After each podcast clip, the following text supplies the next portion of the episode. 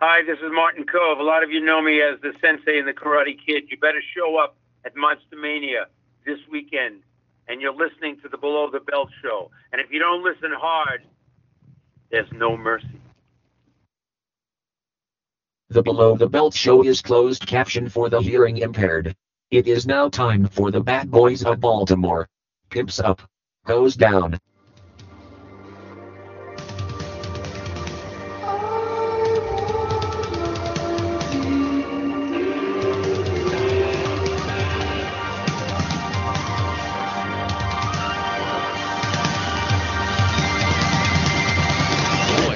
One here. Don't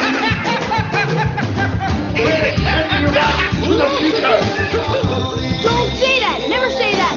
Goonies never say die! wax on, wax off.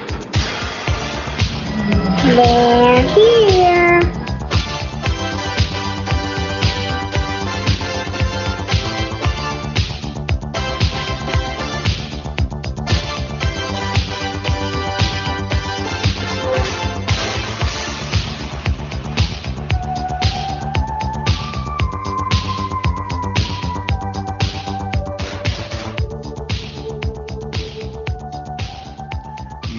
Yeah, that's right, guys. It's time for another episode of BTB Below the Belt in the House. I'm your host, Al Soto, aka Celebrity Soda, your host with the most, here for your weekly pleasure, guys.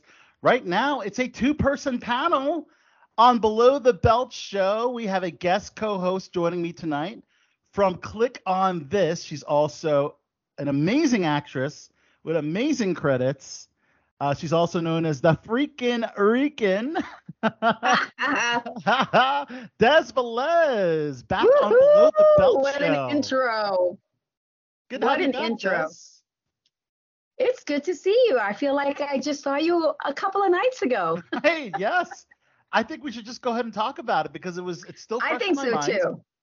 And it was such a fun and amazing event. So let's talk about where we went and who we talked to. So we went Well, to the First of Oh, all, thanks for okay. sending me the email letting me know about it yeah because I would have been in the dark. But you sent me this email about the National Hispanic um, Foundation of the Uh, Arts. Yep, and their special event Noche de Gala. Their 26th annual gala, the Yeah, last one who got so um, closed up because of COVID.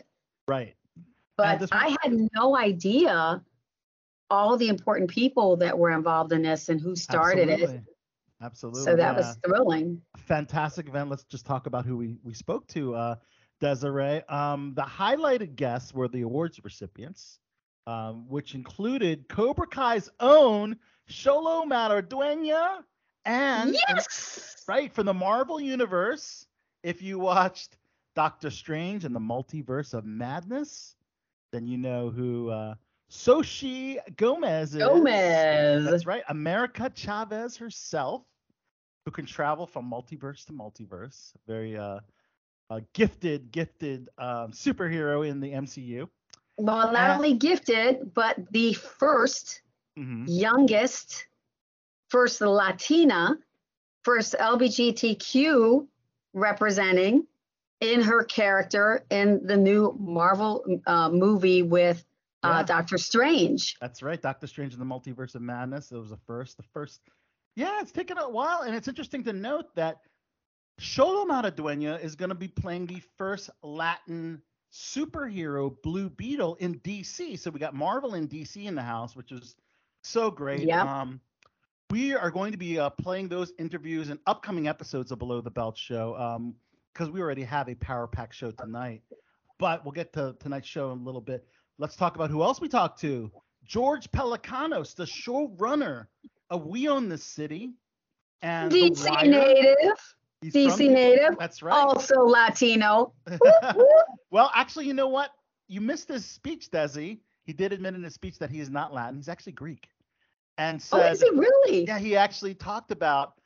I'm sure you're wondering why it was uh, given the Raul Julia Award. Well, uh, talked about how uh, all his projects he always advocates for representation for minorities and people of color, and that he had adopted an African American and a, a Latin American kid I don't Oh, know if you know that's that. awesome. Yeah. So he's actually Greek. So he doesn't represent uh, the Latinos, but uh, He's adopted Latino. We've adopted Yes, him. He's adopted Latin nonetheless. So, uh, so yeah, I mean, uh, Des, you also talked to CNN's Jim Acosta. Um, Yes, and you know, blew my mind. You know, I'm learning too. Like I am learning too because I was ashamed to say that I also have been dominated by our our culture, our society, Right. and I had no idea that he was Latino. And he was quick to point out that he was the first correspondent for the White House that was Latino. Yes, that's very, very good trivia there. And uh, well, with a name like Acosta, maybe, maybe it would have been uh, easy to do that. But And you know, hey, you know, if you ever want to watch the truth, you just watch them on CNN, right? Right. I guess for those of for those of our audience that prefer CNN over Fox News. Uh, you also talked to some of the performers there that night. That's that sang some amazing. Yeah, you know, they were a, a really bunch of good kids that were um, from California and a majority of them from Texas Right. that have won these scholarships. And each one of them performed uh, two solos at the at this uh, gala, and they were outstanding. They were outstanding. Absolutely, absolutely. The, event was very classy. Red carpet, where we represented Click on this show. Um, shout out to Elena Moscat and our videographer extraordinaire, Dexter Delphin. Um, capture some great interviews that we're going to be playing here on Below the Belt Show as our affiliated sister show. Click on this show. Also, um, wow, the event itself was cool. Um, we saw some great speeches by Xolo, by Xochitl, by George. Great speeches. Yes. But the, the ongoing theme and the whole reason for it even existing is because of the lack of representation in the movie and television industry. Um, you know, more forgiving in stage. I will tell you, as a as I started out as a theater actress, Right. and the thing about whether it's professional theater or um, you know semi-professional, uh, they can take people of all backgrounds. They they don't hesitate. You know, they may change you a little, your tone a little with makeup or your hair, but even the age range can be broadened because you're not up close and personal like a TV screen um, or a film screen. And they're more forgiving and more accepting. Um, and they have become more diverse quicker than the television and film industry. But we still, so I don't know if you know any of your fans follow John Leguizamo on Instagram, but We love John Leguizamo, of course. oh my, he went, dude, he went off on his Instagram. It nothing against James Franco, nothing against him. But he He's had a point. actor. But yeah, you're Oh, right. Fidel. Fidel Castro is Cuban, but looking at the pictures side by side of James Franco and Fidel Castro, I do notice some facial similarity, which is what the director was alluding to. That James, you know, who actually has some Portuguese descent, but ta- but that's still not Cuban by any means. Um, Well, not that he had to be Cuban, but he said mhm. they didn't even bother to search through all the Latin actors They- that were out there in the universe. They certainly could have, yeah. Yeah. So uh, and that's what its point that we're 30% of the ticket buyers we're 30% of the sales so he said i would like to see 30% representation of parts which little, you know little trivia, little trivia. You actually worked with John Leguizamo on a very popular movie based on a very popular video game, didn't you? yeah super mario brothers that was years ago we were both kids and all like this skinny like we looked like toothpicks but you know even back then he came out of nowhere and ran up to me real personable and said Right. hey, I'm John Leguizamo. And I'm thinking to myself, yeah, I know. I'm so excited. I said, hi, I'm Desi. I'm Desiree Velez. And he goes, you're Latina, right? And I said, yeah. He goes, yes. he was very Yes! Latinos in the house. There's one other around here, but I, I think they Even were in the crew. Even though John played an Italian plumber, okay? Yeah, but you know, the difference with that is there were no parts for Latinos at all. Right. And they put him in there Things uh, because of his comic abilities, and they made it in the script. You they don't know this. Yeah. The script was altered nine times.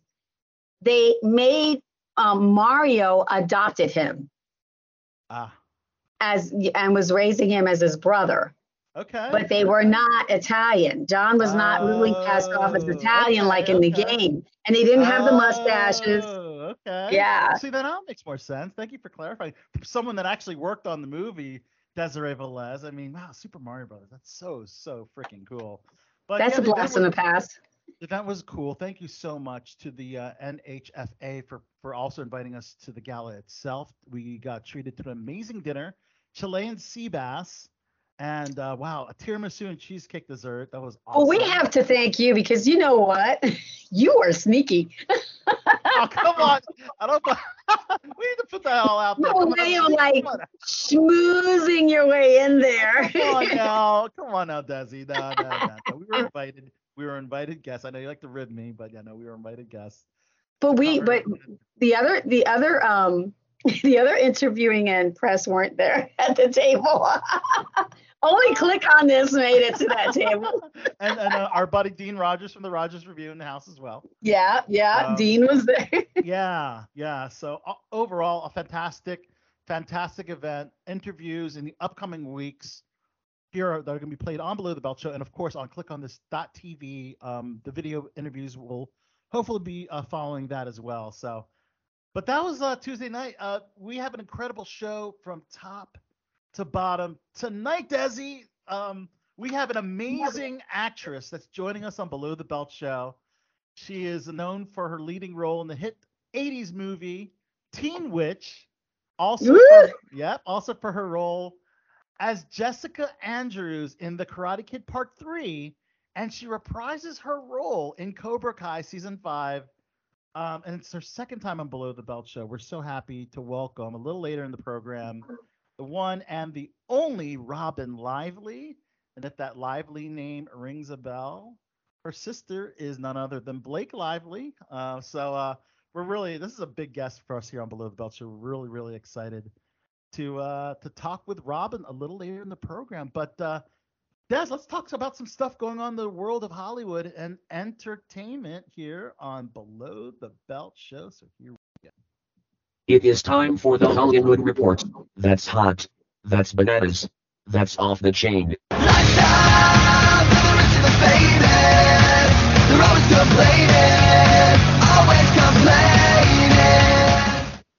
Yes.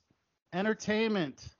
This is what us actors want to do. So let's talk about some of the stuff going on in the world of entertainment. Uh, let's start with uh, movies and the box office.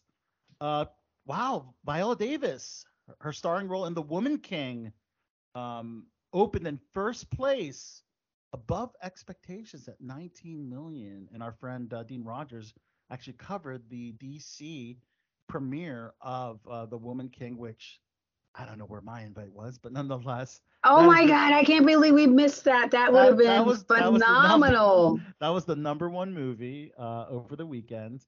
Um, number two um, goes to Ti West X spin-off prequel called Pearl.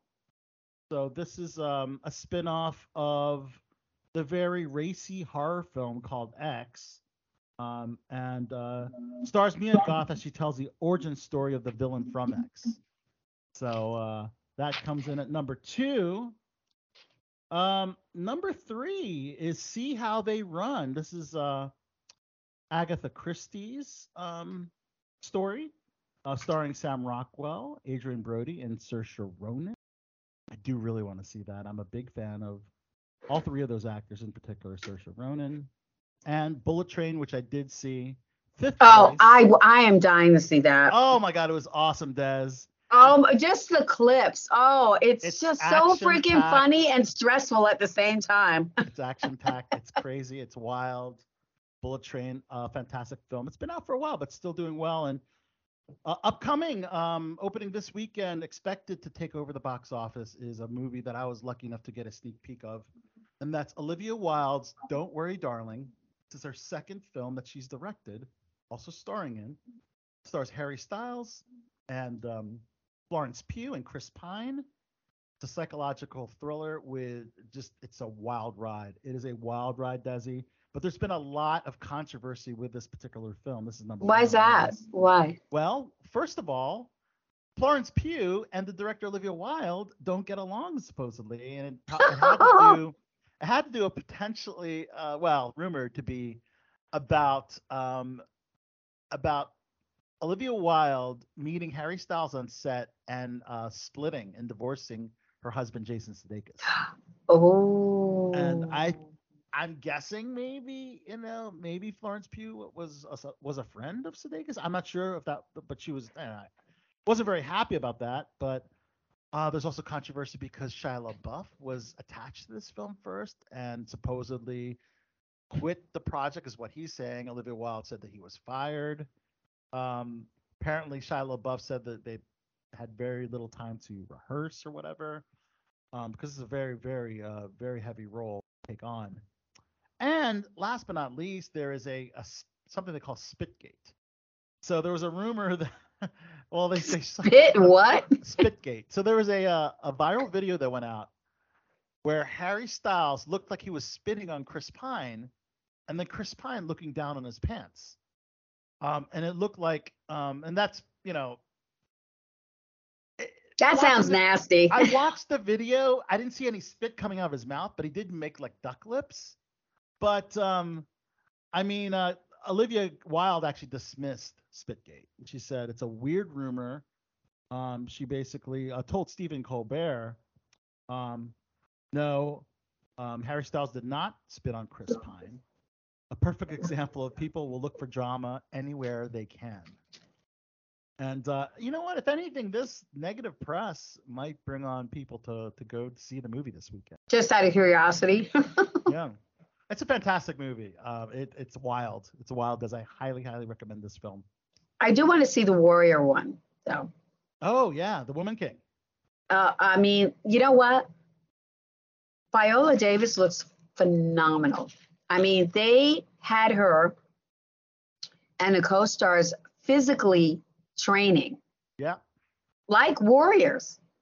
she looked fierce. She looked, And I mean, looked- she's just Tina Turner muscles trimmed down. yeah. Oh yeah, she. She was looking like a badass. It's interesting. She plays also um, Amanda Waller in the DCEU and Suicide Squad, and uh, you know um, now we're seeing her as an actual like superhero. You know, like, Yeah, in- yeah. In, in some ways, not not really in your typical superhero sense, but But she's buffed up. She's trimmed Yeah. and buffed up and Yeah. looks phenomenal. And it's based on on historical events. I mean, that's a that's right. that's the closest to the Amazons in in real life that you in could get. life, the Amazons that we've seen in Wonder Woman and hmm all that stuff. So, but yeah, that that's coming up. Uh, don't worry, darling, this weekend. Of course, yes, I got to see the Woman King as well.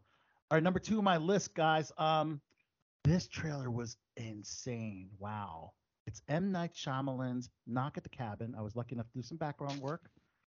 Oh, he's back.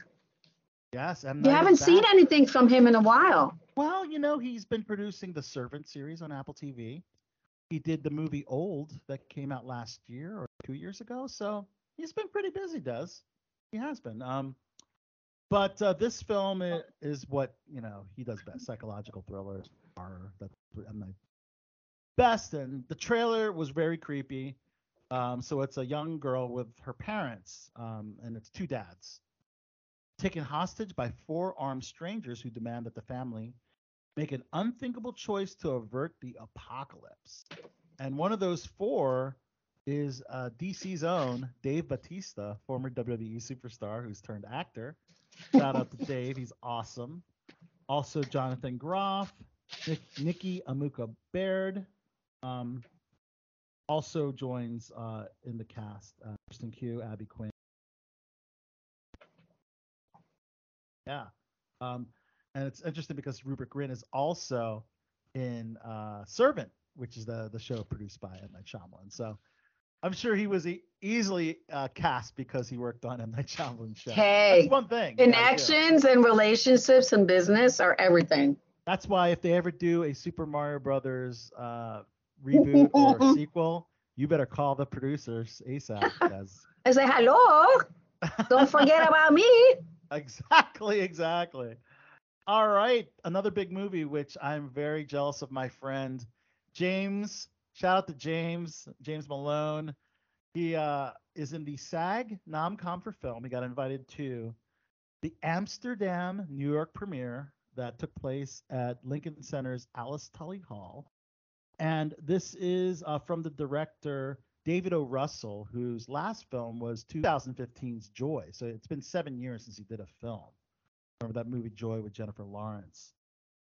And um, apparently he had some kind of assault allegations. I guess they, why he laid low, but uh, I guess he most people forgot about it. Maybe they didn't. I don't know. But here he is again doing another film. But this film has an amazing cast. It's Christian Bale. It's my favorite Margot Robbie. It's um, John David Washington, who's Denzel's son. Um, it's, Oh uh, wow. I do, oh my gosh, Rami Malek, Timothy Olyphant, um, Andrea Riseborough. So they also, in addition to the screening, also did a Q and A.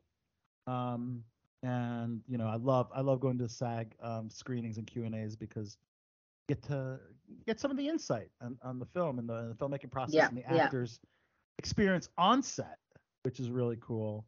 Uh, the panel discussed um, the the thematic messages of friendship and optimism, and how the plot is actually inspired by real life events.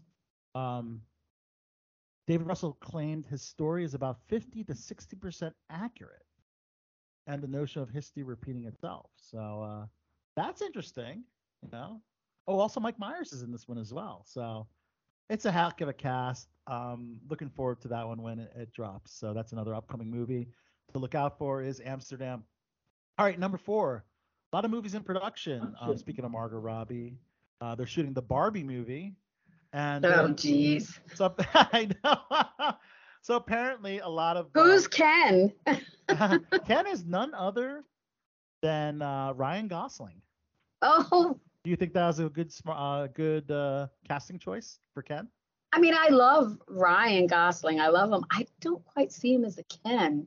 I don't know why I assume Ken is kind of tall and Well, if you if you search for Ryan Gosling's Ken um, photos on set and the publicity photos, you might change your mind because a lot of people, apparently a lot of women really love that choice too. But uh, apparently, so many set photos uh, were all over the internet because anytime they're shooting exterior scene in Los Angeles, people will notice them because they're wearing these bright neon outfits. Yeah. you could you know and that's that's the whole thing about barbie. Everything's like pink and neon and stuff like that. Well, and and that it would always find a way of matching Ken's outfits to Barbie's, you know, so they exactly. complement each other when they're side by side. that's exactly what i saw in these paparazzi pics you know, They probably thought, oh, are they doing another show of, uh, you know, a, a real life per- people version of Toy Story? exactly that's exactly what it is yeah um and of course as a comic book aficionado with marvel and dc fantastic four they just pegged jeff kaplan and ian springer to write the script and Ooh. uh, WandaVision's Matt Shakman will be directing, and this uh, film will be uh, released that in be good. November of 2024. So uh, this is going to be exciting. They're finally going to do, hopefully, Fantastic Four right this time. Um, also in the DC universe, Constantine. Um, they're going to do a sequel to the 2005 supernatural action film Constantine, starring Reeves. Uh, apparently, they initially wanted to do a series uh, produced by J.J. Abrams, but that has been completely canceled. They shelved that one, and they're just now deciding just to make a sequel movie with Keanu because Keanu's a hot actor right now, you know, with the John Wick series and Matrix, even though Matrix didn't do do sequel. I uh, I always thought he was a hot actor. Well, yeah, but he's like still a great, a big name that's that that draws. Can't do a British accent to save his life, but he's. Which movie did he did he do a British accent? oh, he had to do a um. Oh gosh, what movie is it? I can't remember off the. Oh, Yeah. it, it was uh, Dracula. Oh, Dracula. Dracula. They used to pronounce it. It's the vampire flick, and he was supposed to have a British That's probably why he never he hasn't had a British accent. and he still this sounded kind of like a surfer dude. still sounded like his character from Bill and Ted's, right? um, so these uh, Bridgerton stars are getting work after Bridgerton. Jonathan Bailey will be uh, working opposite Ariana Grande and Cynthia Erivo in the Wicked movie. Wow. And, uh, our boy John M. Chu, Step Up, Step Up Two, that is. Uh, he's uh, yeah, they just confirmed that, so that's uh, interesting. And uh, Phoebe Dynevor, who was in the first season of Bridgerton, is going to be in a Miramax spy thriller called Inheritance. Um, so look out for that film as well. Um, what else? Well, uh, they're doing a Gran Turismo film based on the uh, popular video game, and we talked about David Harbour being attached last week. Just joining the cast, Orlando Bloom, uh, which is a huge name, and Darren Barnett from one of the breakout stars from Never Have I Ever. That should be. Uh, I'm really curious to see. I mean, you know, it's it's all about professional race car drivers, Gran Turismo, and uh, we'll have to uh, see what they do. You know, video game adaptations can be tricky, You know what you have to mention? like Super Mario Brothers, for instance. That's a video game. It's not a video game, but when we were at the gala and Jimmy Smits couldn't come. He's in the upcoming Mission Impossible. Is he Wasn't that- oh, no, I think you mixed it up. I thought Esai Morales is in it. Oh, well, but he's in something new that's coming out. Yes. Jimmy Smits is in a new series called East New York. East New York. That's because they showed the clips side by side, Yeah. and I couldn't get why why the Mission Impossible because all I saw was Tom didn't see- Cruise. yeah, we didn't see Esai Morales in that one. Yeah, He's it's like how what's the point? he's attached to it. So, so speaking of reboots and sequels, number five on my list, um, they just announced this is this is great news, and I'm curious to ask our guest Robin this. They're going to produce a new Karate Kid movie, which is going to tie into the original franchise and Cobra Kai, but apparently they're not going to bring any of the uh, the cast from Cobra Kai to this movie, which I don't know how that would be possible because the cast are the OGs from the Karate Kid movie. But um, yeah, they're looking for a Karate Kid movie in 2024, June of 2024. And So you're saying they're recasting everyone across no, the board? No, it's not going to be a reboot. It's going to tie into the original Karate Kid movies. It's going to pay respects to the original Karate Kid movie, just like Cobra Kai did. Just don't know where what the storyline will entail. So I'm very very curious to see what's going to happen because I mean, yeah, now we know what's going on with Johnny and and Danny LaRusso in Cobra Kai, which is a phenomenal show. Desi, if you have not watched, you got to watch. It's so good. Um, already in its fifth season. Might take up, but, I know uh, it's so bad, but I'm just so busy. I I know. I, I, can't even sit down in front of a program. I make time. I tell you what, the- uh, But you know what I did see, which interested in me, is they're coming out with another interview with a vampire. yeah, that's gonna be in a series on AMC. I- I, loved I loved that movie with Tom Cruise, Kirsten Dunst, Brad Pitt. See, honestly. I did. I, I've read her books, I, Anne Rice's books, and she was so accurate in her description that the people that they cast looked nothing like what's in her books. So it's interesting because what I'm noticing right away is the people that are going to be in these series look closer to the people that she wrote in those books. Ah, okay. So this is going to be interesting. And they're really the difference too that they did not do with the Tom Cruise version, but this one is they're showing you that there was a uh, romantic relationship between the two vampires, which is how the one ended up becoming a vampire. Okay. yeah, I'm, I'm probably gonna be tuning in for that one. That that should be pretty good. And uh, sadly, we, we lost um, Anne Rice recently. Oh she- no, really? Yeah, I know that uh, we she was attached to to produce or consult, obviously because this is her works. But yeah, she, I believe she died last year. This how old is she? Get up that call. Maybe you can search for it really quick. Yeah, Um, because you know what? You know, it's funny. We don't realize how fast time goes by. Yep. I am while while you keep talking, I'm gonna look Yeah, this up. go ahead and pull that up. Um, number six. Um, looks like Will Smith is trying to make a comeback, besi- despite despite the slap seen ac- around the world uh, on Chris Rock. so a film project called Brilliance, which was produced by Will, um, apparently um, has been floating around for years. and uh, right now they're looking for director. So Will, um, you know, he's been laying low since the Oscar slap, and uh, at one point was attached to star in the film. And actually, a very good idea after because that was oh, wow. Yeah, but now he's not Wow. committed to the star in Brilliance at this point in time. It's an adaptation of a novel of the same name by Marcus Sakey.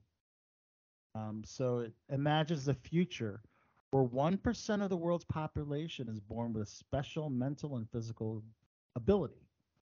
And this sounds like the X Men, but anyways, leading the world's governments to track them and have branded them brilliant. Oh God, it screams X Men. But okay, I guess. Oh, I'll- here's here you go. She was 80. She was 80 years Was old, year Rice. passed away. Um, no, it looks like she uh, passed year? away in 21. 2021. Okay, it's recent. Yeah. And also, Will Smith um, apparently has a project called Emancip- Emancipation, which is a Civil War drama that is supposed to drop on Apple. They pushed the film's release to 2023, um, you know, because of the fallout. But uh, Because of the slap around the world. yeah, exactly. So hopefully, um, audiences will get to see that film. I mean, maybe by 2023, maybe maybe all will be forgiven. I don't know. I don't know. We'll have to wait and see what happens. All right. So number seven on my list is stuff in Netflix, and uh, I'm really looking forward to this movie called Blonde. Have you heard of it? Ana de Armas. Uh, she plays Marilyn Monroe, which again people had called contra- uh, controversial only because she is Cuban and European Spanish, but But she doesn't doesn't matter. Look, look like her- their typical version of. When you look at Ana de Armas in this trailer as Marilyn Monroe, you're completely sold. You're you. She looks, she captures Marilyn Monroe's look and essence and. But here's the funny thing that people Amazing. forget people think all Latinos are olive skin or darker. And they pigeonhole, but but Latinos range. There are more that you know, because original Spaniards were were very fair. So then the Moors came in, and you know, uh, but they range. They they look very Caucasian to olive Mediterranean to black. to Afro Latino. Yeah, Yeah. yeah. so, So- one of the performers we saw at the gala, um, Blonde hair? blonde hair, blue eyes, and she she sang this uh, very Mexican mariachi type song. She was And beautiful, by the way. she was beautiful, and she got those high notes and grinded it. Yeah, it was so just amazing. Ana Armas, if you see the because they have you know um, photos, uh, pu- pu- publicity photos, um, it drops on Netflix on September 28th. She did interview recently talking about because it's it is NC-17. There's going to be nudity in it, and she's kind of like oh my! she's concerned about the nudity making its round on the internet, which is going to happen. People screen cap stuff all the time. Um, but uh, But what does it matter if you go and you see it at the movie theater anyway? yeah, You're on a good 50 point. foot by 50 foot screen. actually a very good Everything you got's gonna look bigger. It's exactly. She said, "I know it's going viral and it's disgusting, but yeah, you do bring up a very valid point, Des. She's gonna be naked on a big movie screen, so uh, I don't know. She's basically saying, upsetting to think about it. Can't control it. You can't really control what they do, and they do take things out. But it is NC-17, so you're gonna see it. Well, look, I'm not a major star, and I did that thing with Blair Underwood. And and then later on, somebody told me that my boobies ended up on a on a, a website. And I was like, what? And there's these actual butt heads that put clips of women that have topless scenes and rate their boobies. Right. I, it, I mean, doesn't surprise me, but what? why It's so stupid. Where, where can I where can I see your film with? Blair Nah, never mind. All right, moving on. Look out for it. Desi Velez, Blair. Actually, they were very perkier then. so people can watch them all they want. I just Mia. Wow.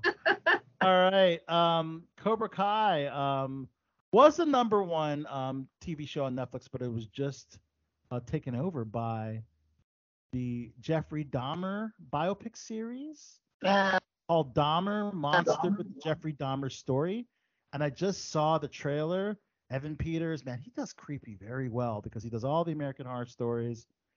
And uh, he got he has a look down. Um, and it's you know you see in the trailer he's driving down the road with giant black trash bags in the backseat of his car, which obviously were dead. uh, see, you know, that's got to be all the younger generation that, that Yeah. because when we were finding out about him, it was happening. And when we found out what he really did, it was just horrifying. Right. Well, it was happening for you. I was I was still a little baby. Right. Wasn't it the seventies? I- mean, it's it's horrible. I mean, no, I was I was a baby then. No, it's legit. where where did he live? Where did Jeffrey Dahmer actually reside? Yeah, no, it's between seventy. Yeah, no, seventy-eight and ninety-one. No, but I mean, what city I was a did he reside? I was a little baby. Was it D.C. that Jeffrey Dahmer resided Well, in? No. It was um. Yeah. Uh, So uh, Jeffrey Dahmer, between 1978 and 1991, gruesomely took the lives of 17 innocent victims. Um, and uh, Does it say what city? no, now you're gonna make me look something. You be my internet person? Let's see. Where did Jeffrey Dahmer live? Where is the Jeffrey Dahmer house? 924 North 25th Street. What? But where? well, you just go to. Well, let's try Wikipedia. Oh, it seems like it was Milwaukee. Okay, Milwaukee, Wisconsin. Okay.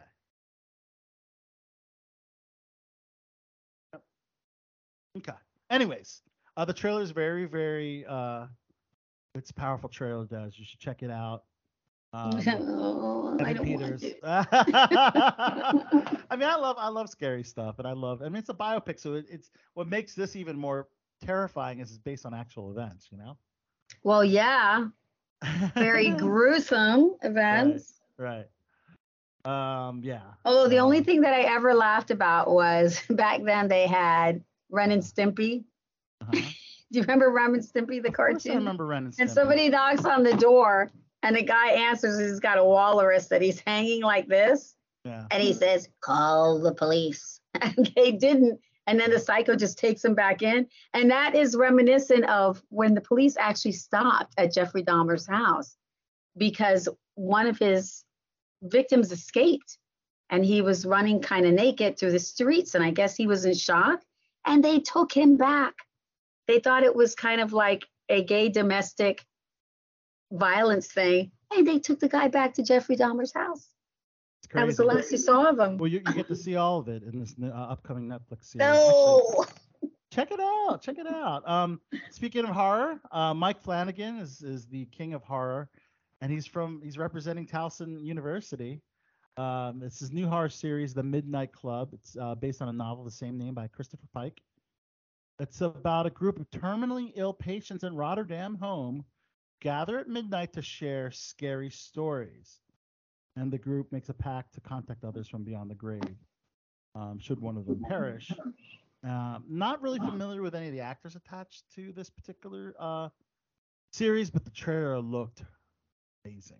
Good. That's Yeah, it looked really good. Um, Mike Flanagan, he's he's I mean he's killing it, man. Literally on his TV show and figuratively, um, he's he's become quite the showrunner.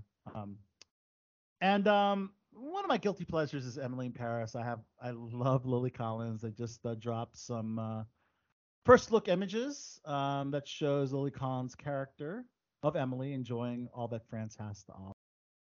Does not have a premiere date yet, but look out for it. All right, uh, number eight on Disney Plus. Got to talk about Andor, the Star Wars, the newest Star Wars series. Uh, it's a prequel of a prequel, basically. So it's the prequel of Rogue One, which was like a prequel to the first Star Wars movie in 1977. well, isn't that what all the Star Wars stuff is now? It's well, like Wars, they jump around the timeline. You have to be a super fan like myself to understand everything in the timeline because this is going again before the timeline of Rogue One, but after the events of Episode Three, Revenge of the Sith, and it's about Cassian Andor. Um, uh, centers around his character following his home planet's destruction and the rise of uh, the Rebel Alliance. And uh, yeah, it also stars Kyle Soller, Stellan Skarsgård, Adria Arjona, and Fiona Shaw. Fiona uh, Shaw's in this? Yeah, Wow. Fiona Shaw's in it. Yeah. Oh, look who joined us. of the 80s. We are just talking about Andor. Have you checked out any of the episodes yet? I have not yet. It's it's been amazing. It's been an amazing series. This particular series is not about a bounty hunter, and it's not about Jedi, and uh, it's it has very it has very refreshing themes. It's I think it's the first Star Wars project for adults. Oh. What? Yeah. It- it- well, the opening episode, uh, Diego, you know, Diego's character of Andor goes to a brothel, you know, and he's trying to find his sister, and then he he gets apprehended by two um, uh, guards from the Empire, and a whole. Okay, but they are like bounty hunters and Jedi's in this, right? Somewhere. Well, the central story does not concern Jedi or bounty. Okay, but they're still the same. Like th- they can talk about them and stuff. Like Oh, they they, know about about them. They can know about them, but they're not going to be leading. they're- It's really pretty much the the rise of the rebellion for this one. Okay, so it's not like a whole nother section of the universe. Um, well, I mean, it, it is a prequel for Rogue One, so you liked Rogue One. You told me that was one of the newer movies, right? Yeah. Okay. So yeah, it's it's it's basically Cassian Andor's um origin story, Okay. and uh, I mean, the first the first three episodes are already on Disney Plus. Um, again, no Skywalkers, no no Sith, yet at least first three episodes. Um, but that's how they're kind of like, you know, they're kind of like uh, calling it, you know. But yeah, no. You know what? Disney Plus must be making bank. And yet I have a couple of measly stocks and I haven't seen an increase. So like show me the money. they are making bank. Absolutely. Uh, but yeah, Cassian is from a planet called Kenari. Okay. Um, it's a very um, forest forest-like planet. Um, and Like they- Endor? like Endor, and his name is Andor. But the yeah, exactly. Okay. Um, and uh, they go back in flashbacks to um, Andor's childhood on Kenari, um, uh, as a preteen, and um, they're part of an indigenous community uh, culture on that planet. Um, but yeah, um, and uh, you know, uh, when when uh, Cassian Andor escapes as a young teen, uh, he gets, um, I guess, rescued by Fiona Shaw's character of Maarva. So yeah, seeing uh, and I love it. You know, they're going to tie in Rogue One with Forest Whitaker in a future episode. Uh, Mon Mothma, the character of Mon Mothma, played by Genevieve O'Reilly, will also joining as well. So uh, Okay. Cool. Yeah, I've got to see it just for Fiona Shaw because she is a very intense she's good. actress. Yeah. What's your favorite uh, project that Fiona Shaw acted? Well, she really predominantly is known as a theatrical actress. Okay. and she amazing Shakespearean actress, amazing. And she has been on some recent stuff. And for a while there, I caught her uh, doing a, a part in that show. God, the name just popped out of my head. Yeah. It's the one where there's a, a psychopathic woman that's killed Jane or something like that. oh, what is it called? yes, killing um killing Eve. Killing Eve. In Killing and Eve, she yeah. somehow gets apprehended by Eve and is able to get into Eve's I mean or or the name of this who's the psychopath in it? Who's Oh, the name of the character? Yeah. Isn't it Eve? Eve is Eve is the other. See, I don't watch the show, so I, I but I watched her and she Okay. was basically the only link to that woman's past. Like this person grew up, I guess, with foster home through foster home, no direct family. You know, they're setting up the backstory as to why she's a psycho. Um, but yeah, she was about to ki- kill Fiona Shaw, and it was just a bunch of manipulation in there and stuff. But she's a phenomenal actress. So I, I really want to see what she does with this. yeah. Um, if I mean, I know you're not a big Star Wars fan, but maybe you can start being a Star Wars fan. I am a Star Wars fan of the original Star Well, Wars. There's a lot of new stuff coming out, Des. I know.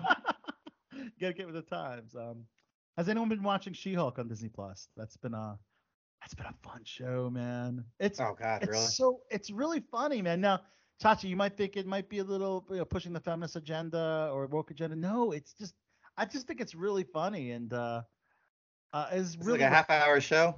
it's a half hour show, but it, it's I, I get a lot of laughs out of it, and it's uh it's that- not that sounds too hard. Sonny. She was trying to to date in Los Angeles, but she finds that she's getting more dates as She-Hulk in her, in one episode, so she ends up um uploading a, a, a dating profile as She-Hulk, gets a ton more hits, right, than she was at her alter ego as Jennifer Walters.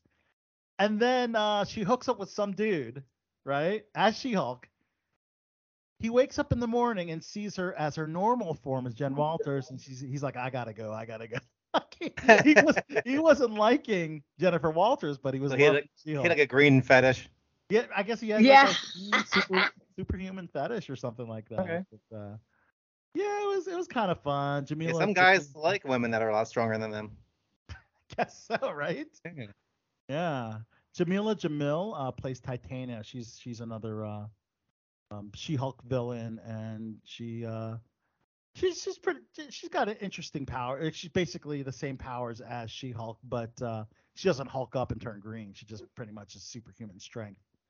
Um, but uh, yeah, How does how does she even become She-Hulk? Is it similar to how the Hulk got his powers? Yeah, so they do the origin story in the first episode. So Bruce Banner, who is um, uh, Jennifer Walters' cousin, they get in a car accident. Okay. They get in a car accident, and then um, the blood, I think uh, Bruce Banner's blood enters into his cousin's bloodstream, but because they have the same genetics, Okay. um, Yeah. she's affected by the blood and becomes She-Hulk. In the comic book, she gets a blood transfusion and becomes She-Hulk. But they did they did the origin story a little bit different. But in the comics, they weren't related. They were related. They were cousins. In the comics. The comics, they're also cousins. Okay. Yeah. So she got blood transfusion from him in the comics. Yep. And this one, what happened? Was this one is the, the blood dripped into her? Yeah. The I can she, she, the blood contacted her somehow because they both Okay. got injured in the accident. It's cross contamination. I guess Damn. I don't know. it, it, it was kind of kind of odd. I don't know. Um. That's like the opposite of AIDS. Makes you like makes you all muscular and strong. Right. uh, are, are you caught up on House of the Dragon, Chach? I am. Oh my God! You so you watched episode five. This is the last episode we're getting of uh, of young young Rhaenyra and young Alicent. You know they're gonna go with these new actresses from episode five and up, but I don't like the change. I mean, like they I have don't to either. jump. it- They have to jump ten years. I already fell in love with these characters. You know, I bet they you did a great job. I like Al does that a lot. Rhaenyra is great though. you know Al. Okay. Well, yeah. you know, she, she had a very spicy sex scene in episode four, which I Yeah. saw, right? Um, and uh, She's definitely age appropriate in real life. yeah, yeah, she's 22 in real life, but you know, I think she was playing uh, a little slightly younger in that one.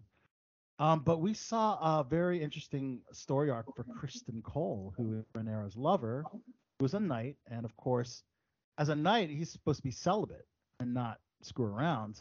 He's supposed to protect princess. Uh, You know, that's what Criston Cole's character, and Yeah. she seduces him uh, because her her uncle uh, was seducing her earlier, and that's the thing about Game of Thrones. You could be related, Ew, incest. and you Yeah. could, incest is was considered not taboo back then. It's crazy. It's It was taboo. It's that the people of in power were the ones that were doing it, so they could do whatever they want. Targaryens are weird because they want. But you don't to- think all the commoners were banging each other too? Like all the uncles in West and Virginia, no. I take Yeah. that back. God, it's, it's all of our, all of our listeners in West Virginia just it- it- turned yeah, off. I know. sorry about the sorry West Virginia listeners, but uh, um, but you saw a very very um, Oberyn Martell like death in this episode five, uh, Chachi. This was very bloody and brutal. Um, as you know, Rhaenyra was kind of in an arranged marriage to her cousin, which is crazy. Um, uh, Corlys Velaryon's son Laenor, Laenor, and Laenor is actually gay. So they were in kind of like a forced marriage to keep the royal bloodline pure. Oh. And apparently, um, Sir Criston Cole had a problem with Laenor's lover uh, knowing about their secret, and uh, apparently uh, punched him in the face and smashed his face to death. Um, Whoa. I, I don't know exactly the motivation. I mean, I guess if anything, wouldn't wouldn't it be more appropriate for?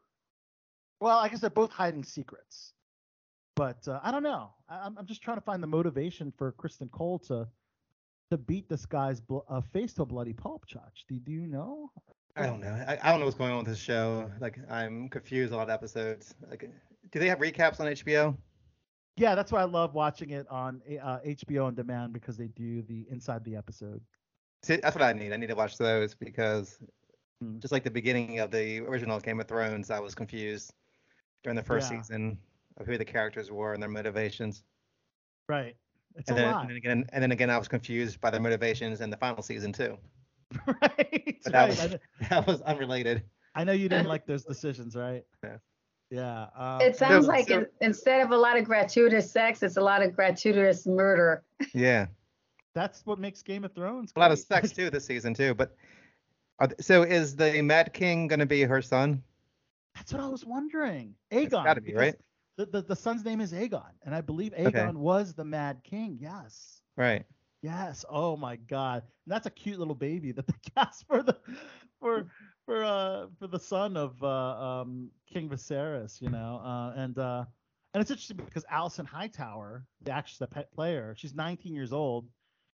She marries 47 plus years old um Paddy Hmm. Considine's character of King Viserys. Okay. And uh Nothing wrong again, uh, nothing wrong with that, Josh. yeah, very similar. Uh, very similar uh, beliefs to our, our, our good friend over there. you know what we're talking about. As long as you know it's what we're talking legal. about, Des, right? Long as it's legal, love is love, right? you know what we're talking about, Des. You know Yeah. what I'm talking about. Yeah.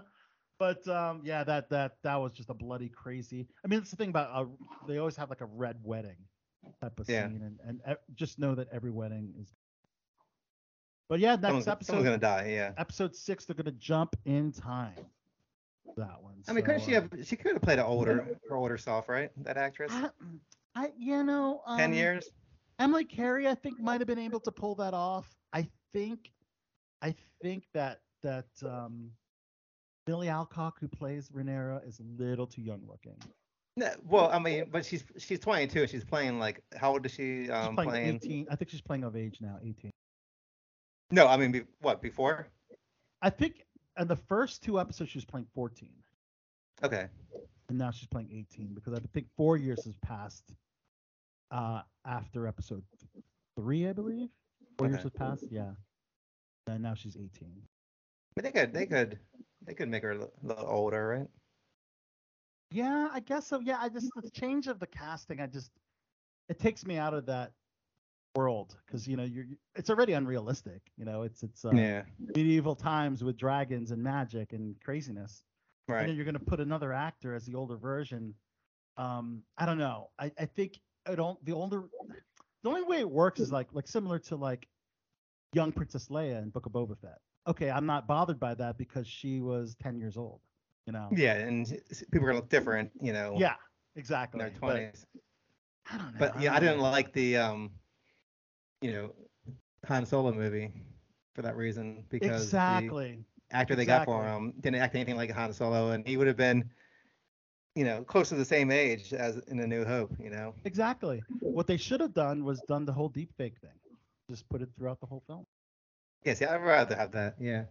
Yeah, they should do that. A couple more HBO things before we bring on. Oh man, I can't wait for our special guest. Uh, Scanners, a 1981 cult classic from David Cronenberg, is going to get a series Being on remake? HBO. Oh, series. Okay. A series on HBO. Yeah, were you a fan of Scanners? I, I don't know scanners. Okay. Okay. Um, so it will be a, a co-production. It sounds like the only one that has a lot of time on their hands is Al. like he's like Al Yeah. sees every single thing. He's the Well- expert of all these series. Y- True, true, but yeah, I I, I don't know. He does I, I his haven't- homework. I haven't seen I haven't seen Scanners. This it's a cult classic supposedly, and I love Cronenberg's work. He's fantastic. Okay. So um, I'm not I'm not really familiar, but it's basically a small group of people with psychic, telepathic, and telekinetic powers. And one faction of scanners, as people were labeled, was led by a power mad man named Revok, played by Michael Ironside. This was the movie. Michael Ironside, iconic actor from the Um, but they haven't attached any actors to this series yet. So, um, and Sarah Paulson, she's just when it comes to portraying other people, she's an, she is the best. She's great. She's so great. as you know, she's Marcia Clark in um, People vs. O.J. Simpson, American Crime and Story. then the trip, she did an amazing job with. Then the trip as impeachment, American Crime Story, and now she's gonna play Gwen Shamblin in uh, a series called The Way Down: God, Greed, and the Cult of Gwen Shamblin. So uh, yeah, this is um, a true story based on Gwen Shamblin's rise from being a diet guru to founding her Tennessee church. Okay. And uh, yeah, um, and then I mean, really she's so ends up- good. She can play both of us in the Below the Belt Show um, movie. Below the You know, Belt Show both of us. movie. Yeah, she can play both parts. she is Chachi, fantastic. Chachi and Al, she can play. She was, oh, she was overlooked at the Emmys for. Uh, oh wait, hold on. I gotta hit that out. She did win. That was last year. Okay. Okay. I was just thinking she should have won an Emmy. Like, um, I only got one thing for Amazon. Um, they're doing a Mr. and Mrs. Smith series on Amazon. Why Um. What? Yeah, of course, this is the one with Brad's Brad Pitt and uh, Angelina Jolie, but this will be a series. If it's Um, and- Amazon, it'll be Mr. and Mr. Smith. Right. It's Mr. and Mrs. Mr. and Mr. I got it, got it. But they just attached Parker Posey and Wagner Moura. Uh, they're going to join Donald Glover, Maya Erskine, Kayla Cole, John Turturro, and Paul Dano. So heck of a Um, cast. like, not everything needs to be remade. Not everything needs to be a series. Like, not, I know it's sad, isn't They it? have. Let's let And some this are you good blooded. yeah. are you And dying you for know what? ideas to make stuff? And you know this is probably going to have a pretty decent budget because yeah. the movie did with all those pyrotechnic Yeah. stuff Oh and yeah. I love the movie. It's fantastic. I mean, this is where this is where Brad Pitt left Jennifer Aniston. This is the Yeah, that's Right. was a big mistake of his But life. the, but the movie was good based on the two actors who were starring in it. It wasn't, right. you know, some amazing story that just needs to be, you know, They a had a tremendous chemistry together. yeah. Chemistry that ended the marriage of but still, on screen they look they were pretty damn good. um, uh, Parker Posey, did you see her in the um, the recent um, Tales of the Walking Dead? She did a great job. They had a Groundhog Day type episode. I, I don't watch that go- show. going back. Um, you, you didn't watch any of the Tales of the Walking Dead, Chachi? Uh, Uh, Well, yeah, I, I haven't finished it. Uh, I know Anthony Edwards, uh, Goose, makes an appearance as well. I've only watched the first three. I watched the Alpha origin story. That was. Um. I heard nothing about Walking Dead anymore. Well, you're gonna finish uh, finish uh, the final. I have to now. I'm I'm, I'm trying to to. finish the Goldbergs. I'm I'm Oh, very loyal God. to this, even though his stuff's awful. Oh God, it's so loyal. bad, but you're very loyal. Are you gonna stop? in that season. Are you gonna stop after Jeff's last episode, or you're gonna? You're just, No, his um I watched the first episode of this season and they did kind of a time jump where they referenced him dying, okay. but I guess it was like over the summer and like I think it's like kind of the start of the school year. So they're not like too upset.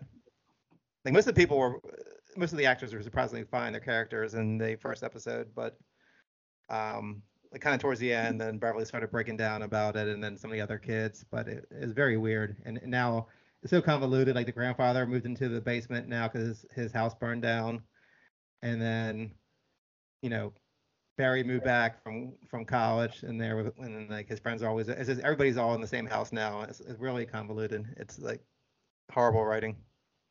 Horrible writing. It was sad. 'cause It used to be such a great show. But you know ah. the, the the show creator Adam F. Goldberg, you know, he, I've seen conflicting reports whether he either either left or got kicked out of his own show, and he is the one that based the show off his real life experiences for a lot of the stuff, you know. And he would have the home videos at the very end of each- episode, which they don't have anymore. They haven't for the last couple of years, Right. you know. And um, ever since he left, the show's gone downhill like a lot. I mean, he was a big fan of the '80s, you know. And plus, it was about his family, his real life family, It's to a certain degree. And the fact they're gonna they're gonna kill Jeff Garlin's character. Yeah, he's already dead now on the show. So, uh, I know. Yeah, I'm curious to see how they handle it. How did how what was his cause of death on the show? I don't think they even said. it. They said it was like, unexpected. Like, I don't think they really. I don't think they specified what it was. Wow, it's crazy that show's still going on. It's, it's more than ten years already now. right? Yeah, it's a tenth season, so like, you know, this should be 1989, ni- It should be in the 90s now, or yeah, or 1989. if anything. If if if the first season started like in 1980, which it really didn't, because right, because of the pop. Yeah, the, the timeline's kind of a mess. which is smart for them. That was the smartest thing that he did because otherwise, it was kind of like somebody like trying to remember back on their life. You know, and like if you think back to your childhood, you can't, you know, for the the people that were alive in the 80s, like you can't remember, you know, what year was what that something came out a lot of times. So you're just like, I think it was around this date, you know, this year, or maybe it was a couple of years later. I'm not sure. So it's kind of like how they do it with that, and it keeps it easier, you know, to reference a lot of the stuff from the 80s. Well, you are the king of the 80s, so if anyone is I am. uh, should be a consultant for the show to make things uh, make sure things are accurate. That Well, that was piss, pisses me off when I see stuff and they like reference like a group or whatever, and they say what year it is, and they another group didn't, you know, have songs into the next year. And Stranger Things is a little bit better about the 80s as far as uh No, Stranger Things is the, is the best that have ever done it, I think, with the 80s. yeah, they're very accurate for, from The the, most- song choices to everything. Um, what the kids wear, just their Pop attitudes cul- and stuff. culture references, make Yeah, sure that that timeline is correct and all that stuff. Yeah. It's very authentic, and I think that the Duffer Brothers like weren't even like I think they were born in the 80s, like so they weren't even like you know. Yeah, I think they were born like in mid 80s, so they weren't even like really um coherent or whatever to what's Right. going on. There, it during the wasn't their 80s. formative. It wasn't their formative. Right, it wasn't, years, no. yeah. But yet they have a love for love for that time period. So I think that's Good really for them. Good for them. You know, Yeah. I wonder if they're gonna do some kind of spin-offs, like maybe in the 90s or something, for like a. You know what? I, yeah, series. yeah, I, I do know that they're they did um, announce a spin-off that would have none of the cast from Stranger Things, but Right. I'm I'm guessing that would probably be in a similar time period. I can see it in the 90s if they do that. Yeah. So um, all right. Number 10 on my list, Hulu. They just uh, dropped an official trailer for the upcoming Hellraiser reboot. Did Anyone get a chance to check it out? Um, now the uh, Pinhead is a female. Jamie Clayton as the Oh my God, Pinhead's a female? in this That's kinda- reboot. Yes. I think in the original, was it a book or comic? Is this based off of? I think that it was originally. That's right. female. Um, Clive Barker's 1986 novella, The Hellbound Heart, Okay. Yep. which was adapted into a film in 1987. So yeah, So this is like a straight, you know. it's a straight reboot, I believe. Yeah. Yeah.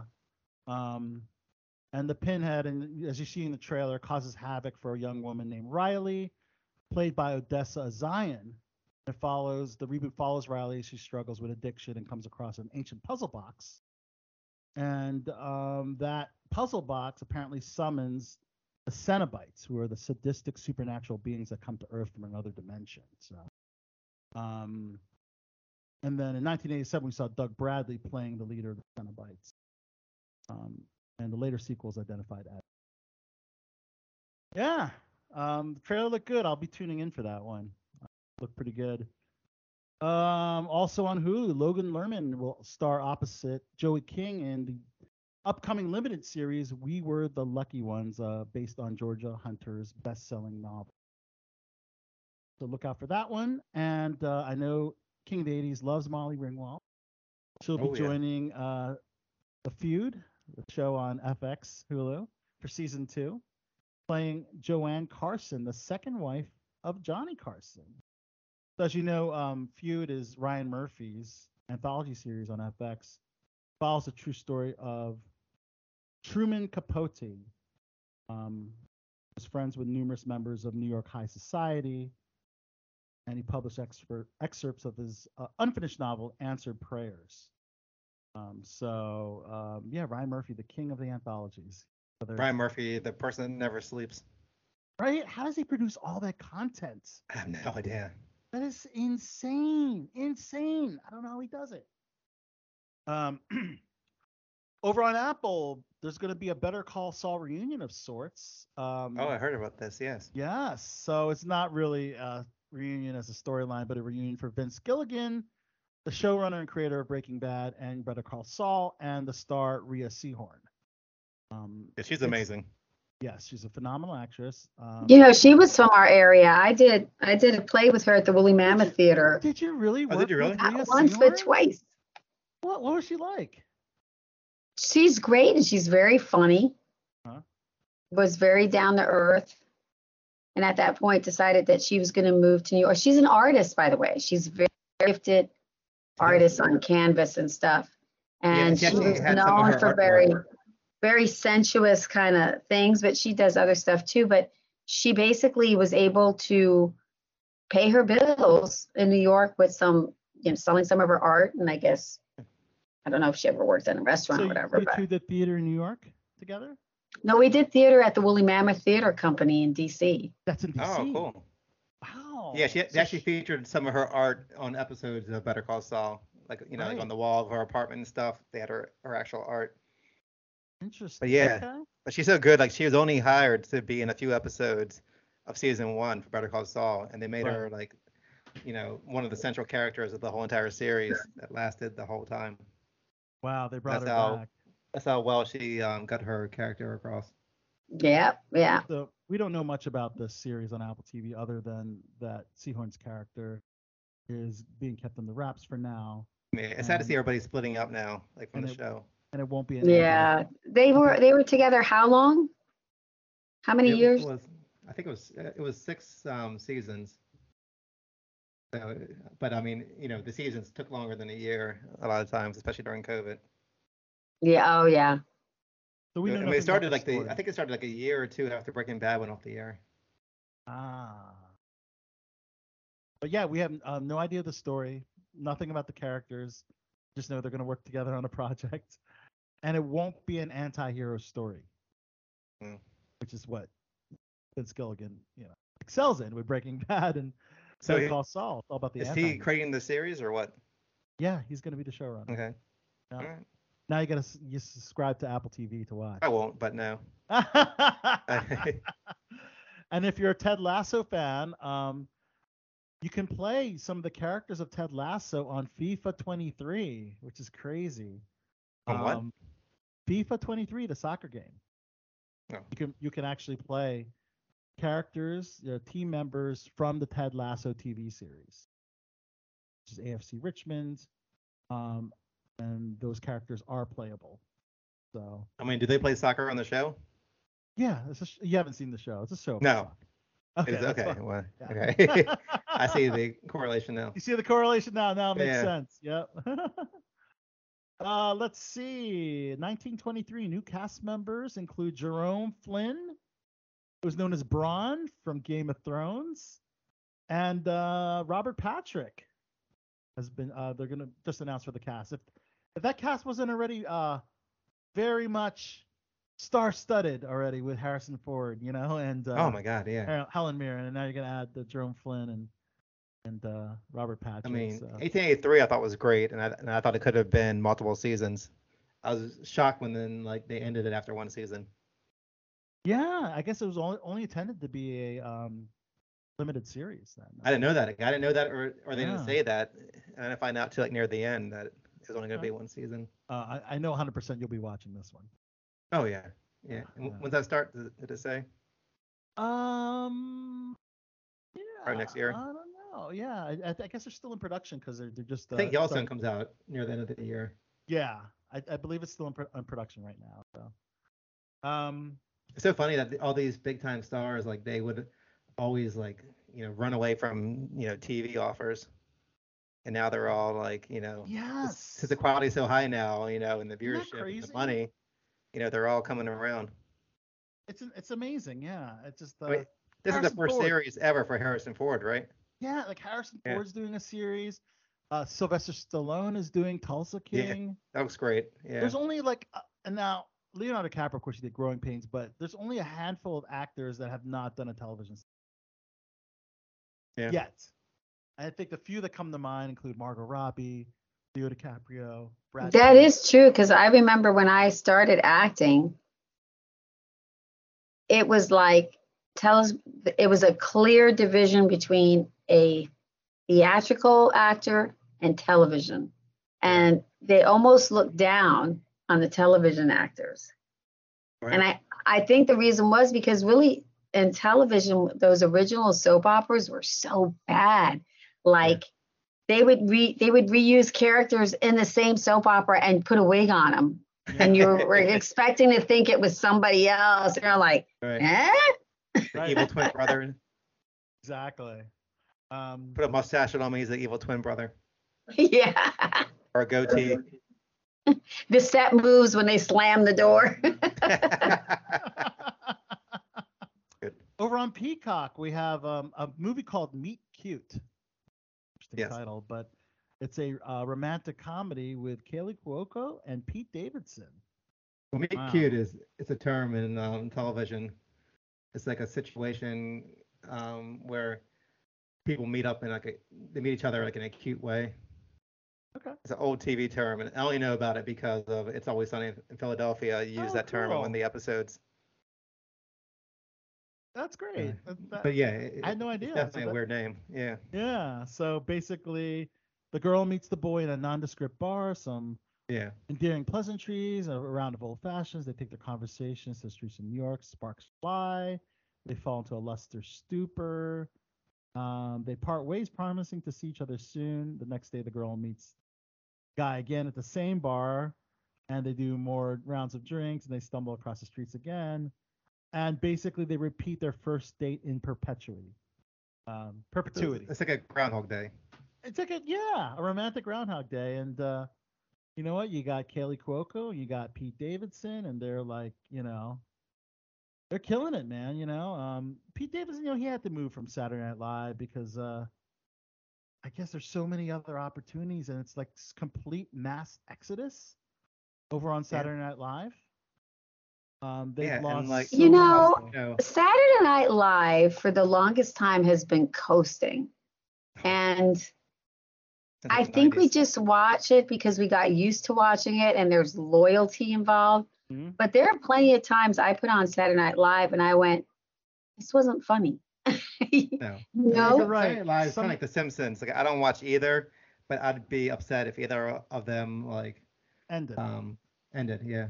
right, yeah, but- because they have such a long run. Yeah. but like when Yeah. they would bring in certain guest characters, Mhm. and then it was like, oh wow, this is the this they're kind of bringing back what it used to be.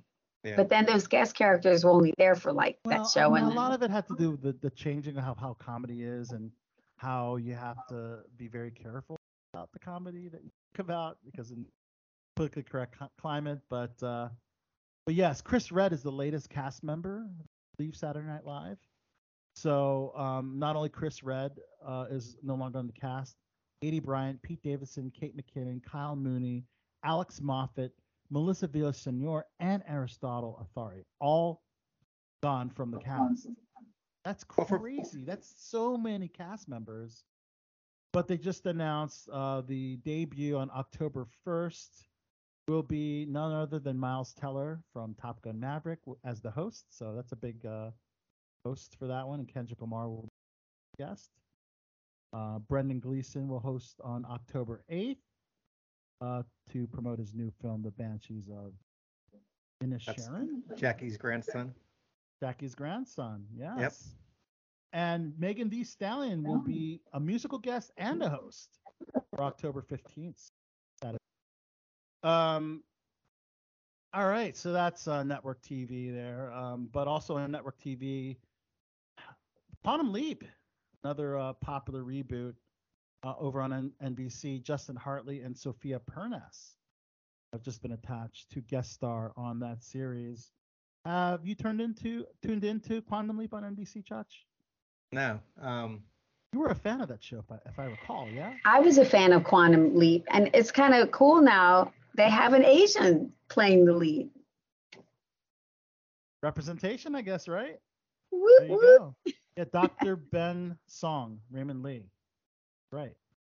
Well, I'm upset because Scott Bakula is not going to be in it. You know, he, he he's alive and well. Why wouldn't he be a part of it?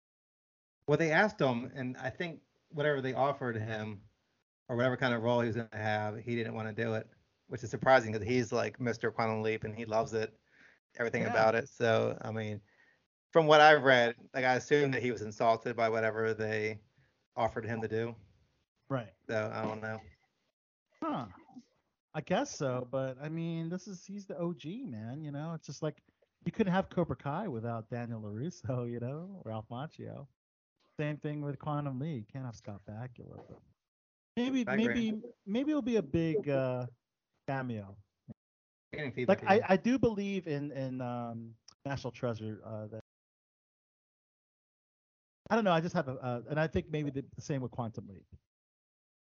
Just wait, wait and see if that happens. Um, Well, I feel the same way about Hocus Pocus. If I didn't have the same three stars in it, it wouldn't be the same. Hocus Right. Pocus without Bette Midler I and Sarah right? Jessica Parker. Yeah. Yep. Apparently, the original film is is uh, at the top Kathy of the Najimy? list. Yeah, Kathy Najimy. Yeah. People are watching the first Hocus Pocus uh, preparation for the upcoming. The three of them were perfect in in those parts. Yeah. Yeah, do I'm, know- I'm, pre- I'm prepared to be disappointed by the um, sequel. I don't know. I don't know. It's been Maybe a long not. time. If somebody else was making it, like if the Cobra Kai guys were making it or something, I'd love have. I'd have faith in it. But it's Disney, and Di- Disney's all about the money, and they don't care about actually making a lot of things good. They But you know what? Sometimes Disney gets their name on something because they've Yeah. purchased it, but they not and they're distributing it, but they're not necessarily the creators. Yeah, but I mean they um, I mean Disney was on it from the original Hocus Pocus. So uh, I mean, I don't know. Never I don't know how much creative input they had on it. Getting word that uh, Robin will uh, be joining soon. She had a little. That is good news. That she will. that she will be. She will be. Yes. Yeah, usually when I hear the term emergency, it's like they're not going to be. here. Yeah, no, exactly. Um, all right, one. Uh, hopefully we can throw out uh, one more thing. Golden Globes returning. Can you believe it? After a one-year hiatus, you know they got in a little bit of heat for not having a diverse um, academy, I guess, representation. Uh, Well, it was it was the most diverse academy ever, right? Because it was like every country was involved, right? Around the whole That's world. what they're saying, but apparently they, Yeah. they, they had zero black members. They might have every every country. They had like a member, right? They had every other like ethnicity maybe, but no, no black members. So So It was, it was super diverse. It's not one one race of people.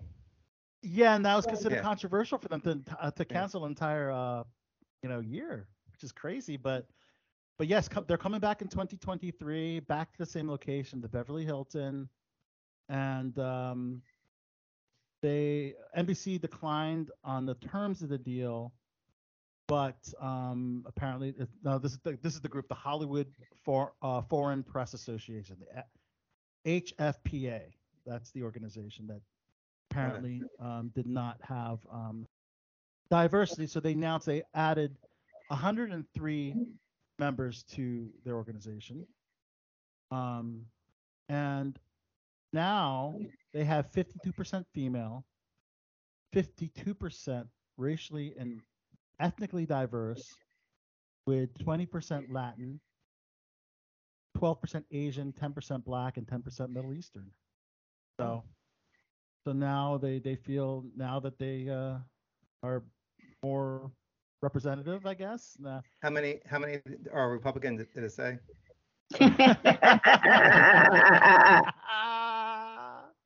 they didn't say. They Talking didn't diverse, say. right? Right. Left that part out, huh? they left that part out, yeah. oh my god. Oh, over on Roku, Kevin Hart, uh, his uh, action hero spoof show, uh, just uh, just announced John Cena Ben Schwartz, Paula Pell have joined the cast for Die Hart 2, Die Harter. Hi, you guys. I'm so That's all sorry. right. that's all right. That's all right. we are happy. All right. Uh, let's go ahead and introduce our Oh special guest of the evening. Second time on Below the Belt show. It's been about what five years, and we Yeah, saw her right? on The first time Cobra was Kai. October, Yes. Cobra Kai October season 25th, five. 19 2017 was the Yeah, first that was the last time we had her on. Yeah, But we're I happy to bring her remember. back. You remember? Of course I do. I Aw. remember. Of course I remember. It was in her diary. And we are happy to welcome back on Below the Belt show actress extraordinaire Robin Lively. Hi, Thank you you. guys. You're amazing. Back. Hey, girl power. We're so, happy to see you back on Thank you. Cobra Kai season five. That's you know mostly why we wanted to have you back because that just made us really happy. Yeah. Um, because Cobra Kai pays respects to the original source material and Karate Kid, and bringing your character Jessica Andrews back into uh, Cobra Kai just was perfect in so It was many like ways. full circle moment, wasn't it? we- and- Yes. Terry only that- Silver, Mike Yes. Barnes, Jessica. Yes. Oh, so good. when you got the call that uh, they wanted to reprise your role, what were your thoughts initially? Oh, you guys, I was so excited. I was like waiting for the call. I'm like, okay, any day, right? Like they like it has to happen. Right. So um I was so excited. I was waiting for it. I was like, I can't wait. I can't imagine what how they're gonna write her back into the show or back into I didn't know how they were gonna let me start over. I when I got the script and I read that she was part of the LaRusso family by marriage, I was literally freaking out. I'm like, they could not have come up with a better backstory because I know the fan base is so massive and people have such high expectations. Absolutely. And I thought it was just going to be kind of a one off where she comes in and who knows, right? But to have her be such an integral part of the story and the the the universe and the family is like, oh my gosh, this is this is genius. Like I felt like they just totally hit it out of the park. I thought they did such an incredible job. Right? Yay! When did you get the call? I mean, was it just before season five or what was it? Um, it was well. Let's see. We filmed this in October and November of last year. So okay, so it was a right big then. secret, huh? It was right before that. you Get the phone call. Right before that. Okay. Yeah. wow. So, so And there's I- no reaching out in, in previous No. years saying like, would you be available like down the road if we wanted yes, you? There was. I mean, yeah. you know, social media nowadays is like you can reach anyone by direct message. Right. So I had been speaking to the creators here and there, you know, cool. and we were, you know, they knew I was excited about potentially coming back. I knew that they wanted me to come back, and it was just as a matter of of of timing. And um, they were so sweet. They were like. The, the brainstorming that went on to figure out the best way to bring Jessica back was so endearing and it's meant so much to me. And by the way, I showed up that first day on set and I I was just screaming. It was like the greatest reunion of all time. I'm just "Ah!" all over the place because I hadn't seen Ralph since I was like in my 20s.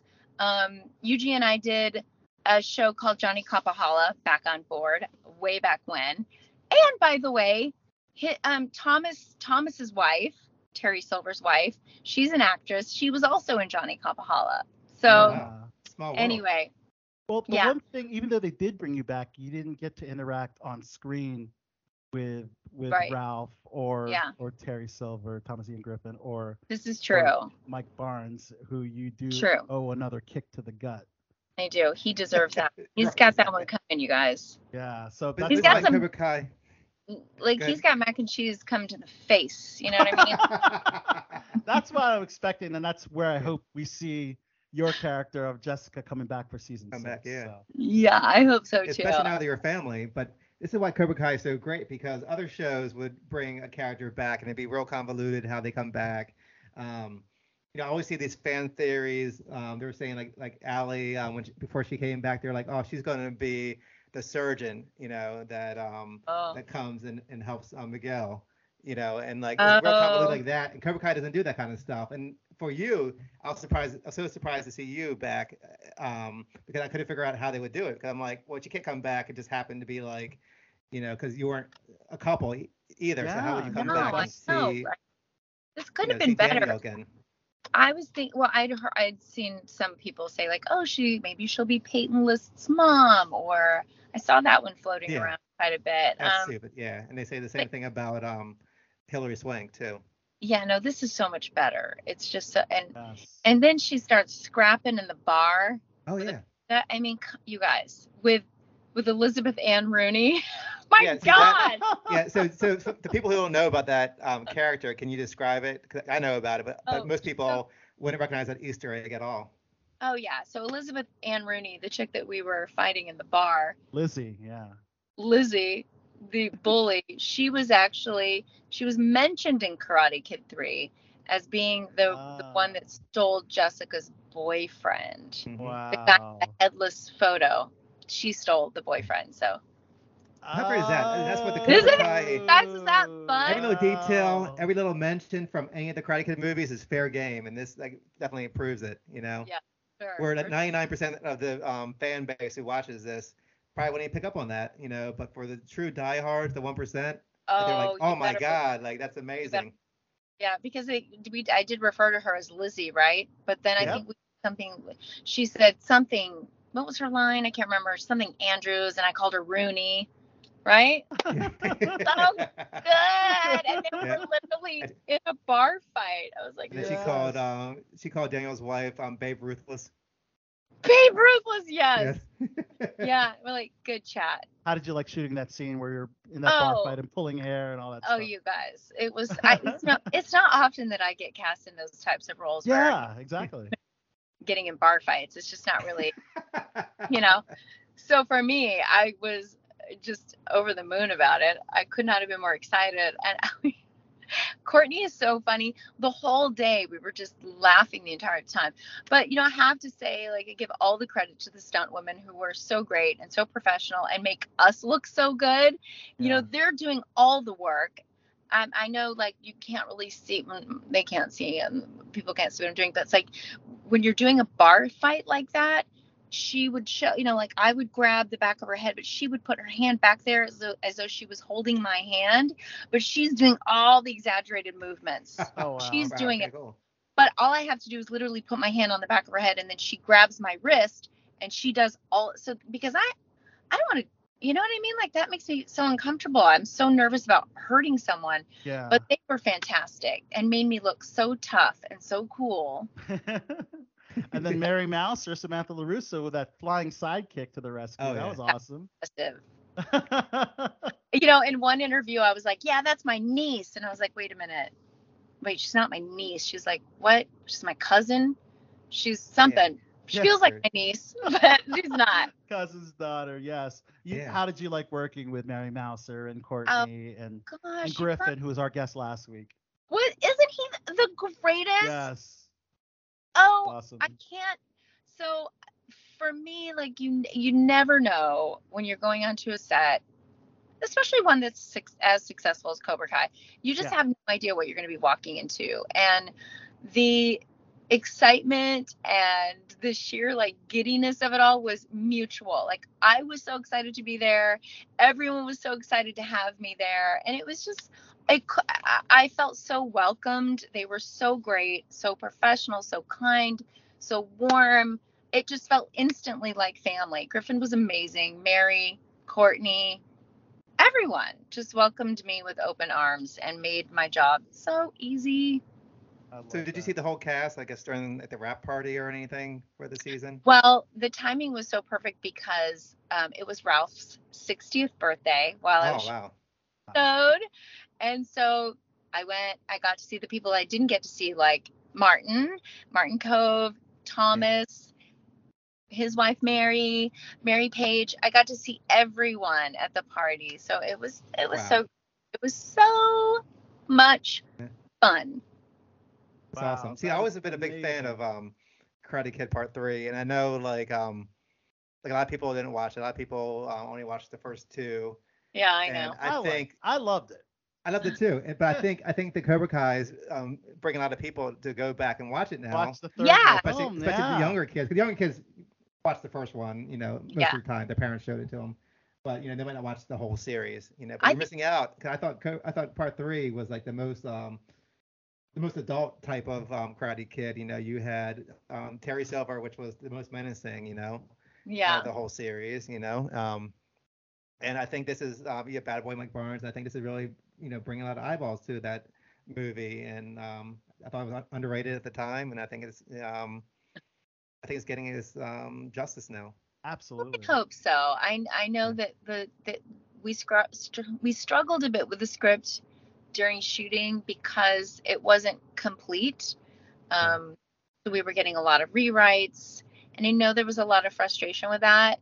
But honestly, for me, I did not care. I was so excited to be a part of that franchise, and oh, it was a career highlight. I That's was awesome. obsessed with Karate Kid and Daniel LaRusso. Yeah. So to be a part of that, even to this day, I was showing my daughter the movie a couple months ago, and I'm looking. I was like, oh my! God. It says Ralph Macchio, Pat Morita, Robin Lively. I'm like, That's so awesome.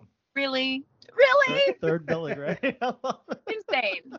Well, now that you guys had uh, that reunion, do you think you're gonna see each other more afterwards? Because I know I remember when they had the Friends reunion, they were all living in LA, and they hardly. I think there were only three that saw each other occasionally, and everybody else was scattered. Yeah. Oh, you know, it definitely has rekindled friendships. Uh, Billy and I have known each other for, I, I, I don't know, 30 years at least. Um, we don't see each other often, but we've been friends for so, one of the kindest, coolest guys you would ever meet in your life.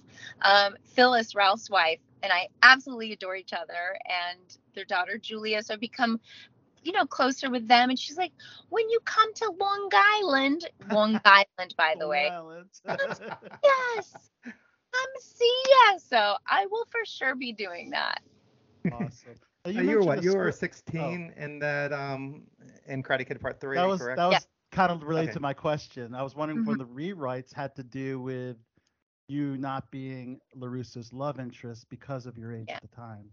Um, you know, I, I know that that was definitely that was my perception, and I can't remember why that was my perception. If it was told to me, if I heard it, um, I think it was kind of a known thing without it being verbalized that that was that was the issue. So Okay. yeah, He was like 10 years older than you at the time, right? yeah, yeah. He was married. okay. I think they were just newly married at that time. Um, yeah, and I was teenager, so But he, he still looked like a teenager, even though he was 10 years older than you. he was so great. Uh, just the consummate professional. Couldn't have been kinder or, you know, I, I enjoyed every second of, of that film. Uh, Do you know that um, if the rewrites affected the um, final part of the movie? Because I always felt like the fight at the end of the movie was kind of rushed, you know, and I would like because the fight scenes on part one and two were so brutal and stuff. This one seemed like it went by so quick. You know, that was part of it. They weren't really like running all of that stuff by me. Yeah. So, I, I- but I agree with you. I, I think the same. And a lot, I know that a lot of people are like, I don't understand why Jessica left in the middle. Why would she leave? She should have stayed and been a part of the right. I would have loved. I'm not sure why that happened either. So, But we got the closure in, in Cobra Kai. Yeah. That's the right. Yeah. Yeah. And unfortunately, you know, the great Pat Morita passed away some time ago. Um, do you have any good Pat Morita stories? Um, he was so great. He was he was I remember him telling me that he and um that that his daughter and I went to school together. We went to junior high together. And Oh, I had no, no clue. I was like, "What?" But I knew I knew his I knew he was talking about. I didn't know her well. But he was like, you, "You go to school with my daughter." I was like, "What?" No Oh, way. so cool. he was great. Oh, I, I just, I- you know, to be able to to share the screen with him, how epic is that? Legendary. absolutely. Did he give you any kind of like acting tips or anything at the time, or any kind No, of mentoring or anything? No. no, no, no, not at all. No, we, I mean, our scenes were minimal. We didn't have a Right, lot, right. no. Um, but he was as wonderful as you'd hope he'd be. So I had How a, much of a that? How much of the filming of on the cliff, um, when with the bonsai tree and everything, was that really filmed on the cliff, or was that like sets or what? Um, we did a lot of it um on a stage, but we did go to Marin County and we did do some rappelling, like with with the bad guys, um, with Yeah. Mike Barnes and Snake. We did do some of that in real time, but we didn't go very far. Obviously, we rappel. Um, I think I think it's kind of obvious now. Like when you see the film, I think you can tell which is like in the studio with the wind blowing, as opposed to, you know, I, I can tell. Um, but funny story, uh, Ralph, when we did those uh, pickups and we were doing, we were shooting um, on stage, the ropes that we had in Marin had poison oak on them, and he a horrible case of poison oak, like Oh wow. swollen, couldn't film. That is worse than poison ivy because I got that once. It was Yeah. horrific. Oh, it was brutal. It was really painful. I felt so bad for him. I remember that so well, and uh, it was not a not a fun time for Ralph. Oh. No. Well, I did a little marathon. Not only did I watch Karate Kid 3 today, I watched Teen Witch. You Um, did not. I did. I did. I had to rewatch it. And you uh, were prepping for our interview. yes, I, but I Oh. loved I loved that work and I wanted a refresher. But I was always thinking this movie should have had a sequel or a reboot. Well, I like Not a the reboot. term No. re- rebootquel because it's the Yeah. same characters paying homage, but it's been so many you years. really think? I mean, I find that those are so painful to watch. If you know, again, the expectations are done right. high. The original is so beloved. I don't think you can. I don't know. I do. I I though I I haven't given up hope of some sort of a series or something. That would be Yeah. Yeah. that would be really fun. You know. Maybe like your daughter. Yeah. Special powers. Wouldn't That'd be fun. Like I I, think you- I watch awesome. that. I watch the movie every Halloween. It's one of my rituals, and like I watch that, like Hocus Pocus, and I think it's just as good as Hocus Pocus. And Yeah. I would like to see it gain the fame of Hocus Pocus. You know, um, be, be on, on that same level with the merchandise classic, and everything. right? Yeah, with the merchandise in the stores and the Spirit Yeah. Halloween shops and everything. I want to see that. Yes. I think it's just Well, as good. it seems like I always hear Teen Witch around Halloween. It's Teen Witch, Hocus Pocus, and there's another one with Neve Campbell. What's the name of that? What's that one? That's Scream. Scream. Scream. No, no, no, no. Oh. It's a witch one. Oh, oh, Oh, the, um, oh, um, the Craft? craft. The Craft. yes, yes. yes, yes. It's those three that I always hear And it's- together. And it's all about witches. Yeah. Yes. Yes. I love it. Yeah, but uh, Well, hopefully I all love- these young kids now who, um, you know, may just be getting um, used to um, Robin now and being familiar will go back and watch, you know, our great works and watch Teen Witch, especially around this Halloween season. I love that you've watched us just today. That's so great. Yeah, we'll Wow. watch it. I I actually I went to the a lot of the filming locations out in LA when I went out there. I went to where they did Uh the top that uh, rap, you know, Oh. in front of the house and stuff. So we Oh. found that location. Did you really? Yeah, yeah. No. I'm a big nerd. way. Yep. Did you like? Did you reenact it? Did you get on a bike with a basket and get your? I your? didn't do any of that. No, no. But I, I lined it up the boom same box? angles and everything. I big time nerd.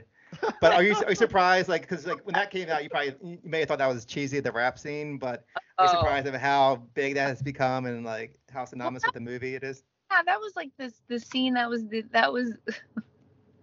that that scene I think is everyone's favorite, and Mandy and Noah at the time they were so embarrassed and didn't do it. But you got to just embrace it at this point. Yeah. Everyone loves that scene and that rap. and the I Love Boys um, music What'd say, video. Al? That was How would you say? well. I personally don't like boys, but the- Okay, the, okay, okay. video was. the, the, I see Chachi's trying to trick me, I am. Yeah. but the, the video is really, really, really. It's so funny and, and Isn't it and great? it's great. It's lovely. Ugh. It's lovely. Why do you like it, Al? Oh, Chachi, stop.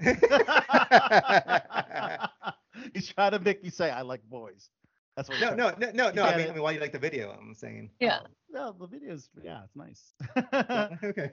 Oh my- That, that that actresses from other movies like Can't Buy Me Love is in that um scene. Oh, wait. Oh, oh, oh, you're talking about Tina. Yeah.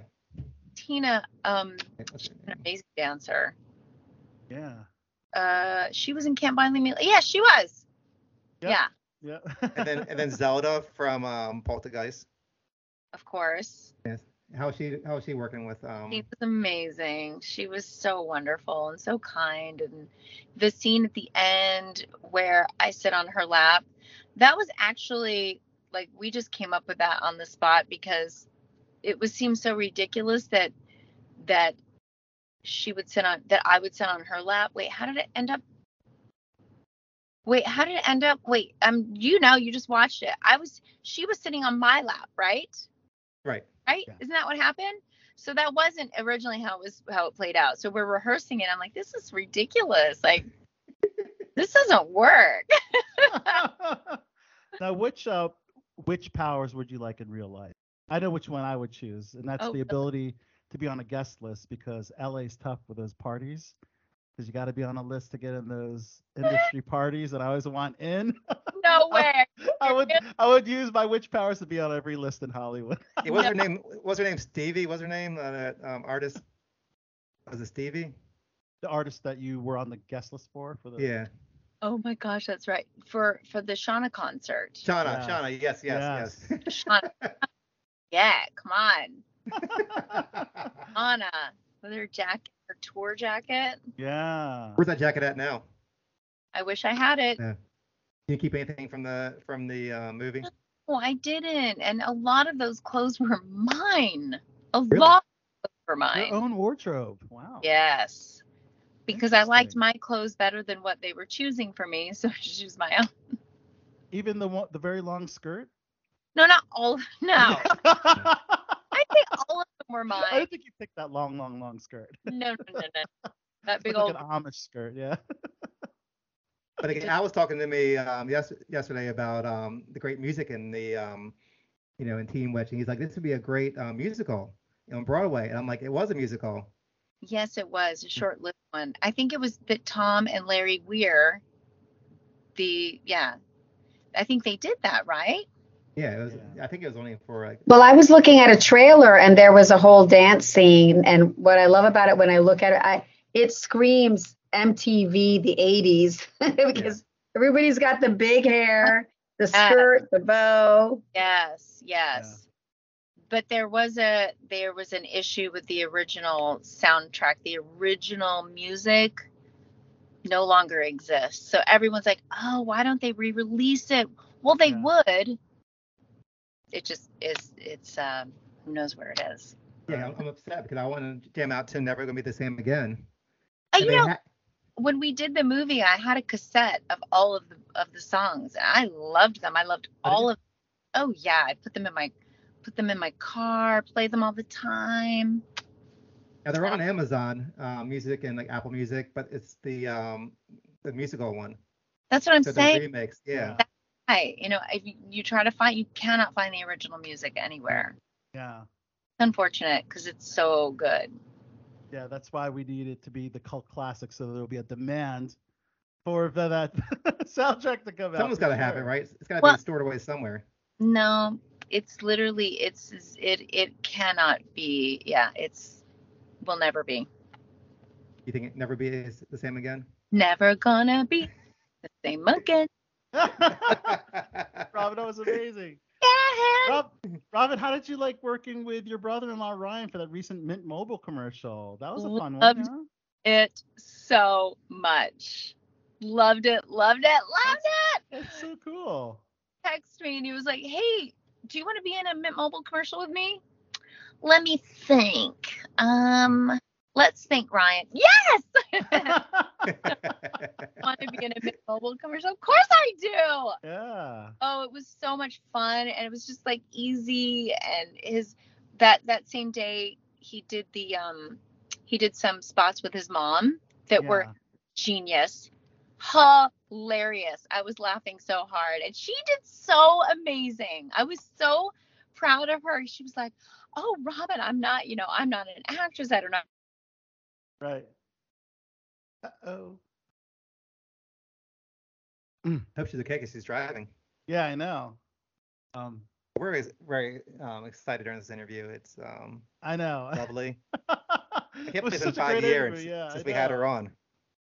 Five years, yeah. I'm so happy to have her back. She's phenomenal. But uh, when we She get, left. get She might call back gonna- in now. Yeah, we hopefully she'll uh, call back and we can uh, wrap up her interview. I just had a couple more questions uh, before we wrap it up. But uh, wow, what an incredible interview so far! My gosh. she's lovely. She is so lovely. Yeah, and uh, we got to talk about Monster Mania because Exactly. Yep. Robin will be appearing at Monster Mania in Oaks, PA in November. So I'm going to pull that, have it nice and ready to talk about when she joins. I think this is her, her first time um in the area doing an appearance. I think so. Yeah, you might be. That might be. Cor- The last time it says here, last time it was in Ohio that we were promoting. Yeah. I think this is the first time near us. I'm gonna. I'm gonna also text her rep. So Al, you don't see anything like she's trying to get in? no, I don't know what No, happened. it should pop so- up. You'd see her. Yeah, she would pop up. Um, I think she lost connection, but we had a good. You There she comes, guys! there she Yes. There she is. she's back! she's back. We were worried because you were driving, right? We You were worried about in you. Ho- Are you in the Hollywood Hills? I'm in my car, but Okay. no, I'm not driving. Oh, Okay, okay. you're riding. Okay. Yeah. Okay. But I'm, I'm glad you're safe. Yeah, we Yeah. were just talking about the Mint, uh, the Mint Mobile commercial. So, uh, Oh, it was so much fun. Oh, Yeah. it was, it was honestly, we both looked at each other and we were like, that was so much fun. We should do that again. yeah, he he's so great. Like, could could he be funnier? Could he be any? I don't think so. Y- I don't you know, so. We was just like spitballing ideas the whole time. Yeah. Like, and then he was like telling me funny things to say, and then we were just, you know, I mean, he's not as funny as us, though, right? not not even close. Okay. close. Good, good. Thank you. Thank you. uh, I just saw that your She's a good Blake- actress. No, don't don't is, say that. Is expecting baby number four. Isn't that exciting? Yeah, you're gonna be an know. auntie again. Oh, I cannot wait. Cannot wait. Yeah, that is amazing. Yeah, thank you. Super excited. I know you spoil them, don't you? Well, you know I do. I have to. I wouldn't be a good aunt if I wasn't. Yeah. Spoiling. Uh, And how about your own kids? Are they uh, um, pursuing the entertainment industry? Um, you know, I honestly like I don't know what they're gonna end up doing. I would be surprised if they didn't end up somehow in the entertainment industry in some capacity or another because it's all they know. Um, that's the norm for them, you know. It's like it's their parents, it's their aunt and uncle, it's their tons of their family. So, and they've been on so many sets and they see it as like, oh, it's just fun, right? Like they've been coming. Oh, I'll Mhm. tell you. So my son and my daughter, I was doing an I was doing a show called Gortimer Gibbons Life on Normal Street for Amazon to like 40 episodes. They would come visit all the time. And when my son in the show would pumpkin, as they call it, when he's had his time, like he has to leave at a certain hour, um, there were a few times that I was left with no one to read off camera with except maybe the first AD. And when my kids were there, I would be like, hey, let my son read the lines off camera. They were like, Woody, that would be so great. So both my son and my daughter did scenes with me. Oh, How oh, special is that? so cool. Yeah. That's amazing. What about actually working with Blake in a film project? I mean, it would be really, really fun. But I don't know. We might, I don't know how seriously we could take each other. So it might be really hard. You know, like she's like, oh, I could never work with you. I'd be so embarrassed. um, I think we'd get over it though. I, I actually think it would be really fun. I think it'd be great. I, I think you guys play sisters in, in a project. Yeah, It would life be fun. art would be amazing. It would be really special. Yes. So were you I two mean, I close love this. I growing love the simple favor Yeah. Yeah, uh, that, that Blake did. I would. I know they're working on a sequel. I know. Yeah, they are. Perfect time to bring you as the other sister that got. I don't know. Yeah, Just throwing out fun ideas for you, Robin. I don't know. I love it. Were you two like um close growing up as kids, or were you competitive, you- or what? You obviously don't know the, the age gap between the two of us. Yes, we were close, but we weren't close like that because she was like my baby. She was she's much younger than I am. I thought you were so- two years apart. Huh? I thought you were like two years apart. You thought we were two years apart? Yeah. Yeah, we're gonna go with that. We are He's- two years apart. That's exactly right. Two years. Awesome. Yes, but we've always been very close. But you know, uh, different now that it's like there's like no age gap between us, even though there is. But we're in such similar stages in our lives with like Yeah. marriage and kids and Yes. family and um yeah, we've always been close. Aw. Now, Robin, you're going to be not too far from us on the East Oh. Coast in Monster Mania, We're excited. Oaks, PA. I, I've just, What? yes. What? At the Greater Philadelphia Expo Center. That's right. Yes. Our We- friends at Monster Wait a Mania. minute. Wait a minute. Oh my gosh, I hate to burst your bubble on this one. When is that? Is that November 12th? November. Yeah, it was just announced on November Okay. 11th through the 13th. Okay, um, I might have a conflict. That's why I haven't said anything yet, but it's Oh. possible. So I'm supposed to, but like, oh, I'm not 100. percent They posted it on their social media. I thought, I thought it Did was they? Yeah. Okay, we're gonna Today. we're, we're gonna go with it until it's a definite, but Okay. Okay. some issues, so just just know that. Uh, yeah. I hope Well, it works out though. I do. We do hope it works out because I'm sure now Because now. the first time that you're in our area, because last time we, we promoted you, I think it was for a con in um, Ohio five years Would you guys come see me if I was there? Hundred percent. Absolutely, We're, 100%. we're an hour and a half Oh, that away. would We be actually so fun. we actually go there when we cover um, um, the con each year. Yep. They That have- would be so so fun. Yep. We, we cover his press it every year. works. I hope I end up getting to go. you better come. We I hope know. so. Yeah. Nothing's more so. important unless you're doing another season of Cobra Kai during that time. Blink twice if you are. Um, You know, I, I don't ever know until it's about to happen. So Oh yeah, they just announced a new Karate Kid movie. Oh yeah. You hear about that one as well? well, I didn't know about that. Mm. Yeah. Yeah. From from the showrunners of Cobra Kai. No, Oh, it's not from serious? them. It's No not from way. them. It's not. It's not from the co- it's not from the showrunners No. of Cobra Kai. Am, am No, I no, no. They um, announced that they're nothing. They have nothing involved with it, and neither do the actors. Oh. So it was coming out from Sony. Like Sony announced it, and then the Cobra Kai creators were surprised because they knew, knew nothing about it. Wait, so weren't is Ralph? Ralph's not in it then, right? No, no. Oh, So th- Okay. I must I think it's going to be either like a, a reboot, a remake, or whatever, or Well, they did that Mm. with Jaden Smith, yeah. and it failed horribly. So if they do that, Yeah. Oh, just, did it? just to milk the franchise. But the fans are hoping it's going to be like maybe like a prequel story for like Mr. Miyagi, like a different actor, of No. course, you know, when he was Is the- younger in is- the war. Is the one that um that Hilary Swank was in? Is that still considered part of like the franchise? Yeah, It- yeah. It's um, It's and the creators call it the Miyagi verse because Mr. Miyagi was in that movie, so it's all Uh, tied together.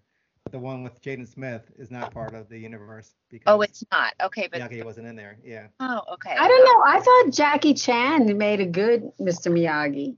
I No, thought he was good.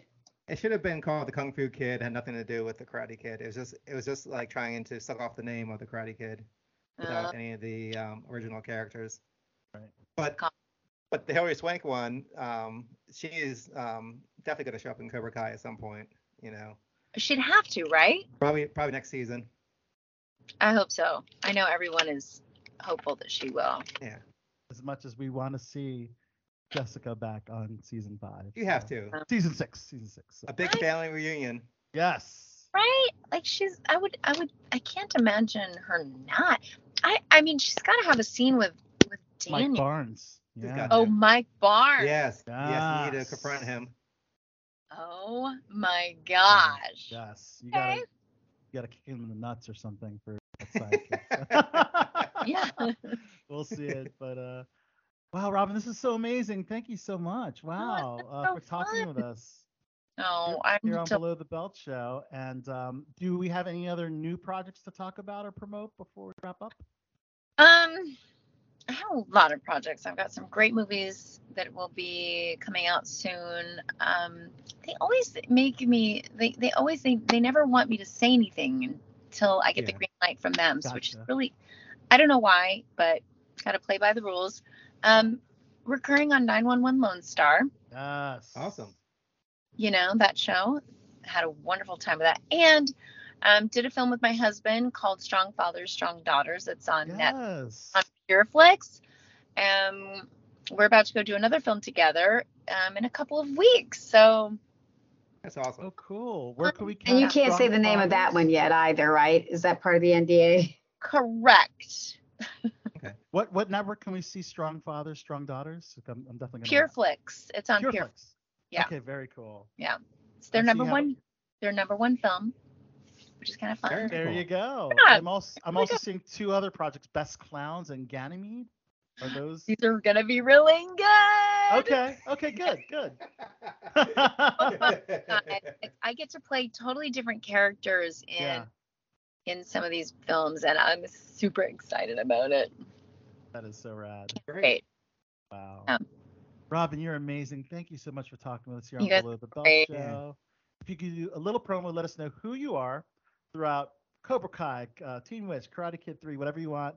Let us know you're on Below the Belt Show and throw out a catchphrase or whatever you want at the end. What kind of a catchphrase? Maybe a Karate Kid, Cobra Kai catchphrase? Okay, whatever. I'll figure it out. Ow. You ready? Yep. yep. Hey, this is Robin Lively on Below the Belt. You can wait. Hold on. Let me start. Okay, ready? Scratch that. Take two. Hey, this is Robin Lively from Teen Witch, Karate Kid 3, Cobra Kai Season 5. Um, and here I am on Below the Belt, and you cannot top that. That's amazing. That's amazing. Woo! Ah! All right. And we did, let's do a photo op. Yep. Oh, Yeah, on the I count of three. Horrible, You you, guys. amazing. I was I meant to be at home in front of my nice ring light and I you have no idea what my day was like. I was like, "Oh my gosh!" Trust me, you look every At least every made bit it. as beautiful as. You're Oh yeah. He's so cute. All right, so ready? On one, two, three. okay. All right. One, two. Is that cute? I have no idea. You got it? Got it? Did it go? Yeah, there you go. You can see it in the I chat. saw the words Yeah. Al took a snapshot. You guys, snapshot. you took the one where I said, "Is this cute?" Do another All right. one. Let's do Do another again, one. again, yes. Ready? All right. One, two. All right, it's gonna go in three. One, two. I think that's a better one. That's what- yes, it looks great. How cute is that? It's way better than the Is that other way one. better? Okay, great. This one. So you're happy with the second one.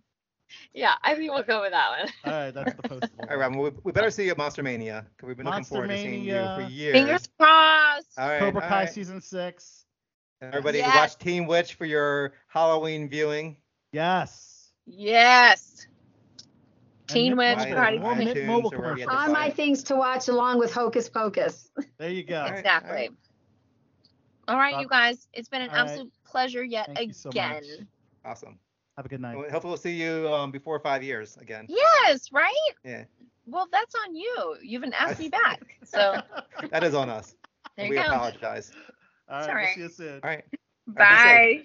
See ya. Wow. Robin Lively, guys. That was amazing here on It's Below the wonderful. Belt Show. You guys And uh Chachi, you got a classic cut that you uh that you're gonna play for us. Um we do. Yeah, so I guess uh, we should throw out your theme music. Where my dog's at? It is time for King Chachi's classic cuts. Holla at your boy. Chachi,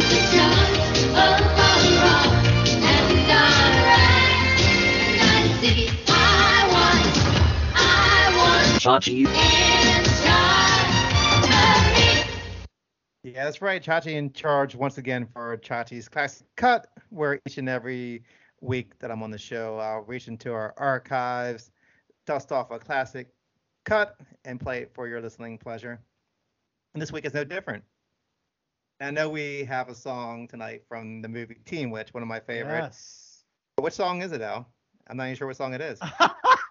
so you're trying to get me to say the title as a as a pun. Uh, yes, the title is called "I Like Boys." What? Um, Which, but- the title? See, see, see, you're trying to trick me. Well, this is from laughing. the movie Teen Witch. I'm not sure he even sings it. you know yeah, I sings it? think the soundtrack is written by all uh, by one person, I believe. So, but I'm not sure exactly who sings this particular song. But it's catchy and it's fun. it's it's catchy and honestly like i remember like it, it gets stuck in your head i remember singing it one day going down the road and i'm like i can't let anybody see me singing this because they're gonna pull next to me and just like wonder what the hell i'm singing you know the people who don't know teen witch but but this song is called al likes boys and it's called. Yeah. but yeah. Anyways, okay. Alex, so is called right? Alex Boys. That was called. well, you didn't say the proper title. You're trying to trick me again. So. What's the proper title? I I, I thought it was Al Likes Boys. Because if I say the It's title, not? then your joke works. And I don't want to say the title again. Anyways, All right. Well, this song's gonna be stuck in your head when you hear it anyway. It's a great song. Go watch Teen Witch. You'll enjoy it. Um, especially around the Halloween season. It's, it's a must. But here it is. Alex Boys. Enjoy. oh my God. And Chachi, are you Sayonara from the I'm cut? cutting out. Yeah. Okay. Yeah. Sayonara for Chachi. Des and I will be back to wrap up entertainment, which we're almost done anyways. And we'll be back right back on BTB. All right. Enjoy. All right. See. I'm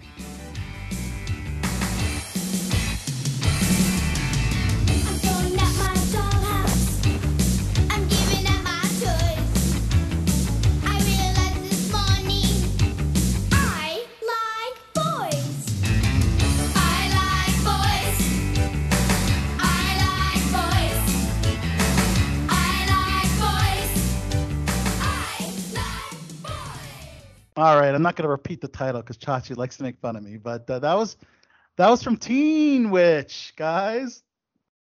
Yes, the title is called "I Like Boys," but yes, I I, I like girls. People, come on. Chachi was really ribbing me hard on that he one. tricked Okay. you with that one. Yeah, he did. All right, just a couple more things on my list, Des, and we can wrap up tonight's show.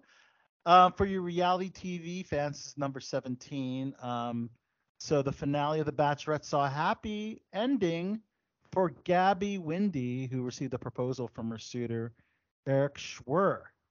Now, apparently, that's all good, but there is some controversy with Erich Schwer's high school yearbook photo that surfaced. Oh my God! Again with the controversy. There's controversy in everybody's life. Yes, he was a teenager wearing blackface as a part of a high school Halloween costume, and he dressed up as Jimi Hendrix with dark makeup and an afro wig. And uh, he had to apologize for what was an insensitive photo. Um, he said, "What I thought at the time was a representation of my love for Hendrix was nothing but ignorance." Um, Yeah, yeah. It, it probably he probably really didn't mean anything by Yeah, it, but you know, back then I think it was it wasn't considered. You know, now it is. You yeah, can't see that in 2022. Whenever this guy was in high school, is probably you know wasn't as you know as um yeah as controversial because that was the case. You know, we had you know Robert Downey Jr. and Topic Tropic Thunder, you know, doing the blackface, but uh which I thought was fabulous because it was like a real person. And and and and in that case, are you gonna get on Eddie Murphy for doing the same thing in reverse when he played the Jewish guy sitting in the Right, bar barber right. shop? barbershop and coming to America. Where's the spoon? Oh, that was a great movie, by the way. Um, but uh, Zach Shallcross will be the next Bachelor. He was one of the contestants on The Bachelorette this season, so um, that will be your new Bachelor. All right, so that's number 17. Whatever, I'm sure he's forgiven. Right, number 18, uh, Adam Levine of Maroon 5 undergoing some uh, controversy apparently he was flirting with multiple women online despite being married and with kids um apparently Ruh-roh. apparently uh, women were sharing screenshots of the sexting he would sext a lot of these women and would talk about women's booties a lot he, he would say booty stories and always reply with something about her leg or booty day at the gym and this was the fifth woman uh, coming forward. Uh, her name is Ashley Russell. Um, and yeah. Um, Well, he just bought himself a one ticket to the divorce. well, the thing is, is that it's flirt, flirty and sexting. Adam stands by that he never had a physical affair, just an emotional text message sexting affair, which I don't know. I mean, he's married to a Victoria's Secret supermodel too. It's And it's and he wants his cake and eats it too, you know? And like, yes.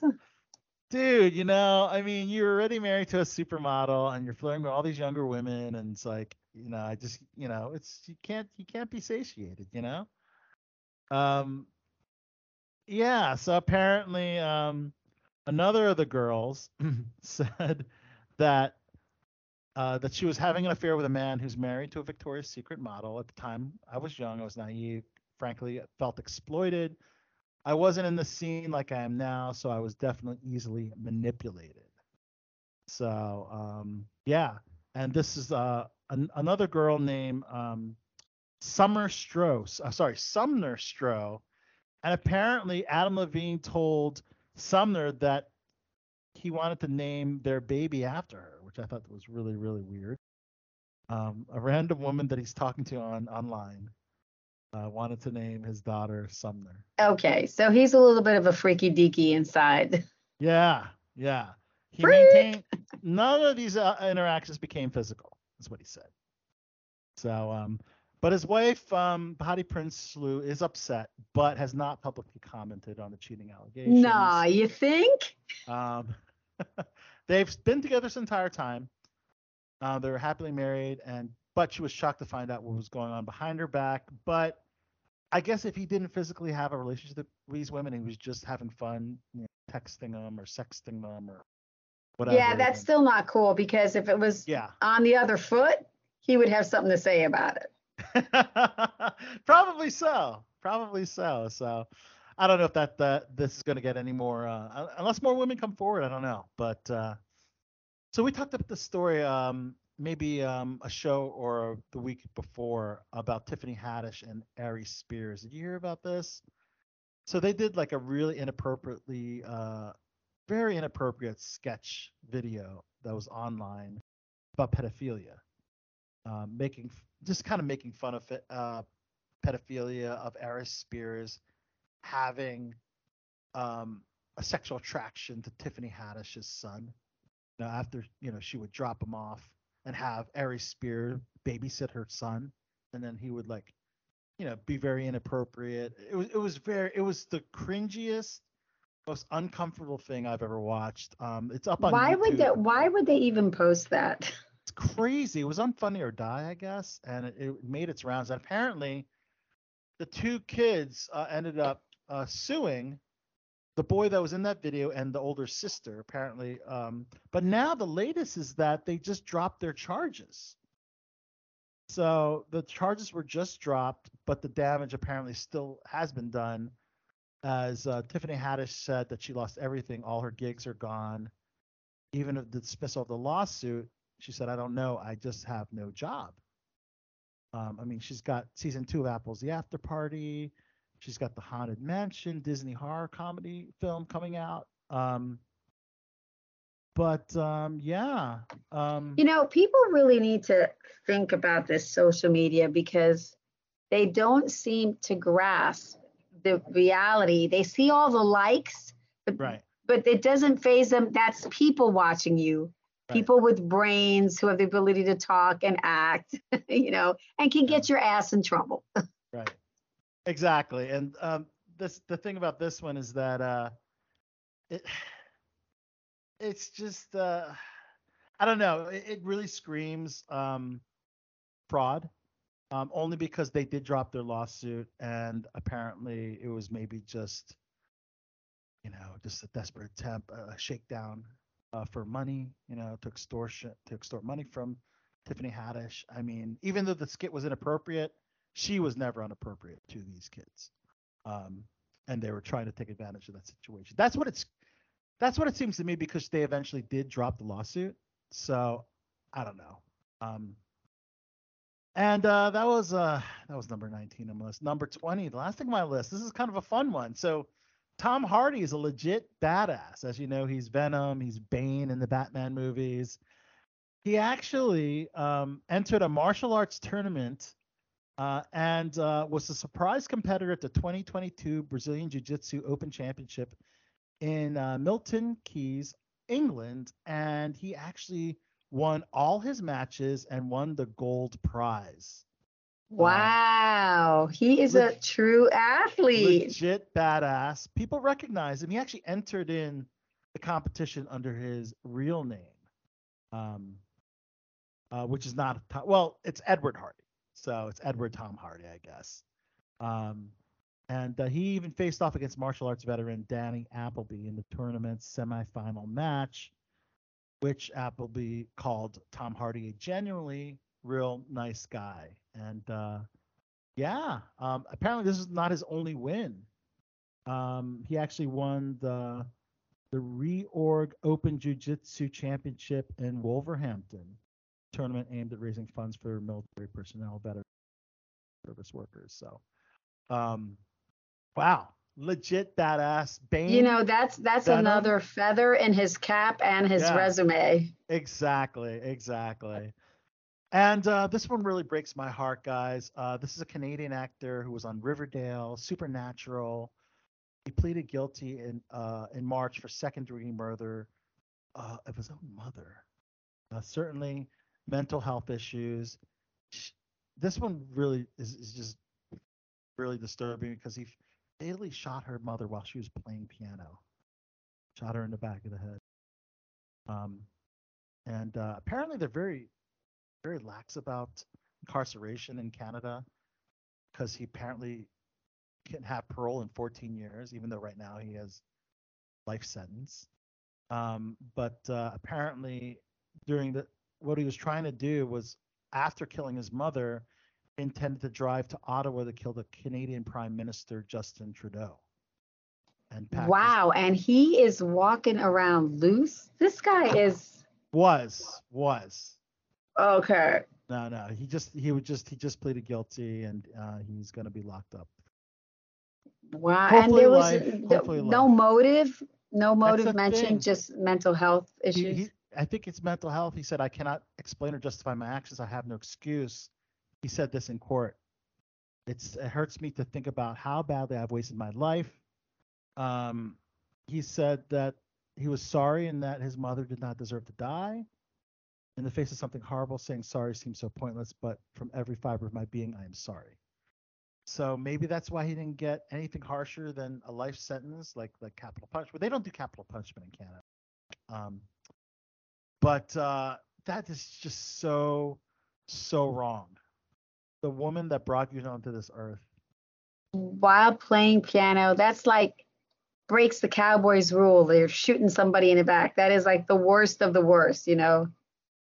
breaks my heart. Does that, that's just just so so so horrific. His poor mom. and the, the kid had a career. He was on Riverdale. He had, you know, Principal Rose on Supernatural, you know.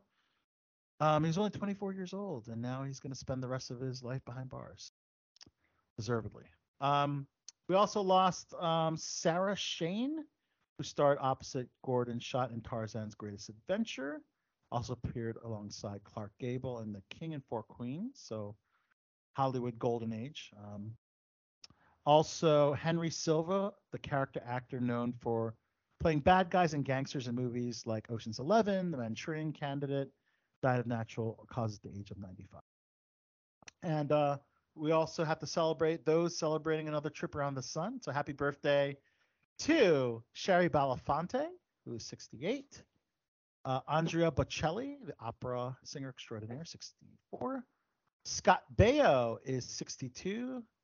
Uh, Catherine Oxenberg is 61. Rob Stone is 60. Um, James Hillier from The Crown is 49. Uh, Mireille Enos from World War Z is 47. Danielle Alonso is 44. Ashley Eckstein is 41. Tatiana Maslany from She-Hulk. We just talked about She-Hulk. Uh-huh. She's 37. Tom Felton of Harry Potter fame is 35, and Teyonah Parris of Mad Men, and she's also in Captain Marvel and uh, WandaVision. She is 35, and that's birthdays today. Wow. Wow. So that's all I have. Desi, do you have anything uh, fun to promote before we wrap up tonight's show? Um, not really. Okay. Other than You were I can't in- wait till our edits come out from our interviews from yes, the from gala. Noche de Gala. Look out for it I'll click on clickonthis.tv. Also, uh, the audio to be played on belowthebeltshow.com, which you cannot wait. But Desiree, you did do a 48, 48 hour film project, didn't you? I did a 48 hour film festival and we didn't make it to the second round, Ah, but we did, and I emphasize that, did get nominated in uh, three different areas. Um, um, one of them was for best actress. My my uh, lady I was playing uh, opposite won best actress, and I think uh, best score, music score. Okay, so you got nominated Um, for awards, but didn't make the best of screening. Right, right. But that was quite an experience doing that 48 hour film festival. It's you don't sleep, you really don't sleep. And that might uh, have been the case for you, but I think our- our fearless leader, Francis Abbey, shout out to Francis, who did we did two 48 hour film projects. We started early and we wrapped at a decent time. It was uh was a little different experience. I think a lot of people it might have been a sleepless nights for the crew and the editors, Yeah. perhaps, but uh, for the actors, no, no, we worked um worked maybe um eight to ten hour day. well, you know, there were a couple So- of um, issues that happened. We our original editor um, just pretty much bailed on us before anything was edited or you know and they found this great guy that took over and he's the one that saved the day. Um, but it was the film i mean at, at least the film got acknowledged. That's the important part. And and it was a great experience. And you know i was almost thinking about doing it again. They were having another 48 hour horror film. Yes, a horror like strictly horror films, yeah. Yeah and i thought about that were you going to do that Um, no, uh, Francis wasn't uh, actually planning to do that particular one. I'm gonna, I probably will probably stick to this particular team because uh, I have faith that one day that they'll get the best film. It's Just a matter of Yeah. time. well Uh, i your 48 but- was great you won you. best Yeah, we won uh, third place. The recent one uh, for Baltimore won third place for best film, and uh, I'm talking about the main best film first place because that film goes to the national competition, Filmapalooza, and that's that is something that I I really hope Francis can attain one year. yeah Um, so uh, yeah, um, look out for that. CiscoVaris.com. That is uh, Francis Abbey's official uh, website for his projects. You can get a direct link to the YouTube uh, link for the house guest, and also the 48 Hour Film Project's official website for Baltimore has our film up uh, for Pinot Noir. So check it out, guys. All right. well and you and i are going to be appearing in elena's project Yes, Elena already Moscat, our, our, our fearless leader from ClickOnThis.tv is producing a, a web series called Rosemary Street. So mm-hmm. uh, shot and be more yes. good Oh, and we should mention we should mention Click on This TV nominated for best documentary series at the LA Web Fest. So that's Well, another- we're also going to be seen in England and or somebody we were selected. else. We were selected in England and New Zealand, but I don't think they announced uh, nominations just yet. But we were selected. Oh, okay. Yeah, for those two. So. Well, But guys, hey, hey, that, that was that's great news. And um, wow, this has been an incredible show. We'd like to thank, of course, our amazing panel, Chachi McFly, the king of the 80s, my co-host extraordinaire, who joined up a little earlier. Uh, the one and only freaking Reekin herself. Desiree Velez, Desi Velez, Des Velez, that rhymes, in the house. I'd like to thank, of course, our special guest, our special celebrity guest, Robin Lively. She is amazing. What a great interview she was, Desi, huh? she was. She was fantastic. So uh, check her out in Cobra Kai season five and rewatch Teen Witch for the Halloween Halloween season. And I'm Al Celebrity Soto, your host with most guys. We will see you next week for another amazing episode. Until then, peace. And below the belt. And wrapping up tonight's show, if that wasn't enough, Desiree, my interview with Afrobeat musician, songwriter extraordinaire. He's a second generation music superstar from Nigeria. Seun Kuti. Uh, Seun Kuti, uh, we talked to him at the DC Winery, and uh, he uh, is on tour currently. He is the leader of Egypt 80 and a phenomenal Afrobeat band. And I wasn't really familiar with too much Afrobeat music prior to this interview, but I'm a fan now. Their music is fantastic. So we, we're going to talk to Seun Kuti in this exclusive interview in association with Click on This TV to close tonight's show, guys. So on behalf of everybody that was on the panel, We will see you guys next week. Until then, peace. Peace. Buenas noches. Buenas noches. Al Soto would click on this show here at City Winery, DC, to interview an amazing talent, guys. Seun Kuti, Afrobeat musician extraordinaire, Egypt 80, his band also in the house. They're on tour. Seun, how are you, my man? I'm good, man. I'm feeling all right, you know. Uh, the strains of the tour not really showing. right. Well, you're just kind of getting started with the tour, right? You were in Philadelphia a little earlier. Yeah, no, this trip here. We were, we've been on tour since June. Oh. Yeah. Okay. We've been on tour since the 1st of June. You know, I've been home for only eight days since the 1st of June. Yeah. And then after the U.S., you're headed um, to Europe. Back to Europe, then we're coming back to Mexico, then back to Europe again. Yeah, I, I'm gonna need a little holiday after this one. What I think is amazing is that uh, your your music has touched so many uh, people in different countries. Do you feel uh, audiences from different countries uh, embrace your music differently? Um, in the react in the in the cultural the cultural um uh the cultural representation you know is different everywhere else in terms of how people relate to music and their demeanor you know but at the core of it i think people get the uh, class solidarity of the of my message in the music. People understand the rhythm, which is universal, as music is one universal language. So I think at the core, the reaction is the same, but just the uh, the expression of that acceptance is different along different cultures.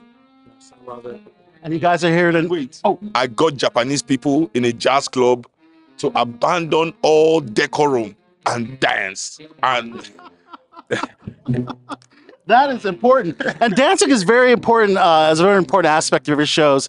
I checked out some of your uh, footage from Glastonbury, and um, y'all were shaking your booties. Yeah, I mean it's a it's it's quite an energetic show if I have to say so myself. But it goes to capture um, how Africans have always been in our relation to expressing our, our ourselves our, ourselves through through rhythm in dance. You know, yeah. Very cool. Now, um, I listened to two of your newest singles. Uh, you recorded them live, but you got a studio album, right? Uh, that's uh, in the works. Tell us about your two singles and also your upcoming album. We, we want to know about that. Well, I can't give away too much about the upcoming album, but we're going to be playing some songs from the new record. Uh, about four or five songs from today's set are from the next record. So people can get like a good glimpse into the future. Um, this project was just because like I'd been sitting on all my new music for a while and we had the opportunity to do this uh, program in Lagos called Live Live at Cloud Studios. So this live recording is from that live uh, performance, and I, it was just a way to give the fans something, to put something out there so that people could listen. And also, a friend of mine used "Love and Revolution," which is one of the tracks on this uh, two single EP, uh, for his um, for a movie. So I had to release it real quick so I can get my publishing. Wow. Can we talk about which movie that the song will be featured in? No, no, he's already done. It was a Nigerian uh, mini series called Blood Sisters. It was just a little bit of it in the beginning. That must be that must be a, something awesome as an artist to hear your music on a TV show or film. Must be awesome. Oh, yeah, that's what the, the main one for me was was in uh, black. Uh, the the the best one for me was uh, uh, in Black Lightning. Yeah, I think in the first season they used my song "Struggle Sounds," and I did it. I didn't know it was that serious. My um my publishers had told me that we had a TV series thing that I wanted to do, so I, it had been approved. But I didn't know it was Black Lightning. So and, and we watched it with my friends, you know. So we're just chilling. And I was on tour on the tour bus, you know, with my with my friend and my wife, and we were watching Black Lightning on the bus, and boom, Struggle Sounds come on, you know, and we always we lost our minds because we are huge fans of the show, you know. So yeah. You're part of the DC Arrowverse. Wow. Listen. that is so dope. Well, you've collaborated with some awesome artists, man. Um, Carlos Santana, uh, arguably the greatest guitarist uh, of all time. Also Common, incredible artist and rapper. Uh, what was it like working with both of them?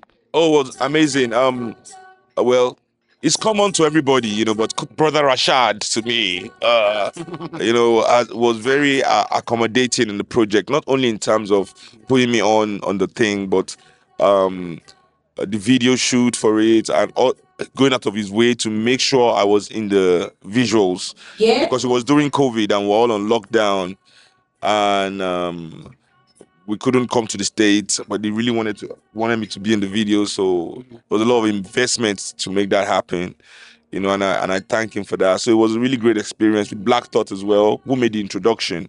You know, um, Black Thought introduced me to to Common, You know, yeah, yeah. Um, Y'all not party too? Uh, well, not with Common, but with Black Thought. We're in New York yesterday as well, just kicking it. So yeah, yeah. Now, who, who would you love to collaborate with that you have not collaborated with yet? Samuel L. Jackson. Sam Jackson. Yeah, you know, not music, not even just musically. I know he's got some musical chops, you know, but we could do something visually, whatever. He's he's probably the only person in the world I'm truly fascinated about.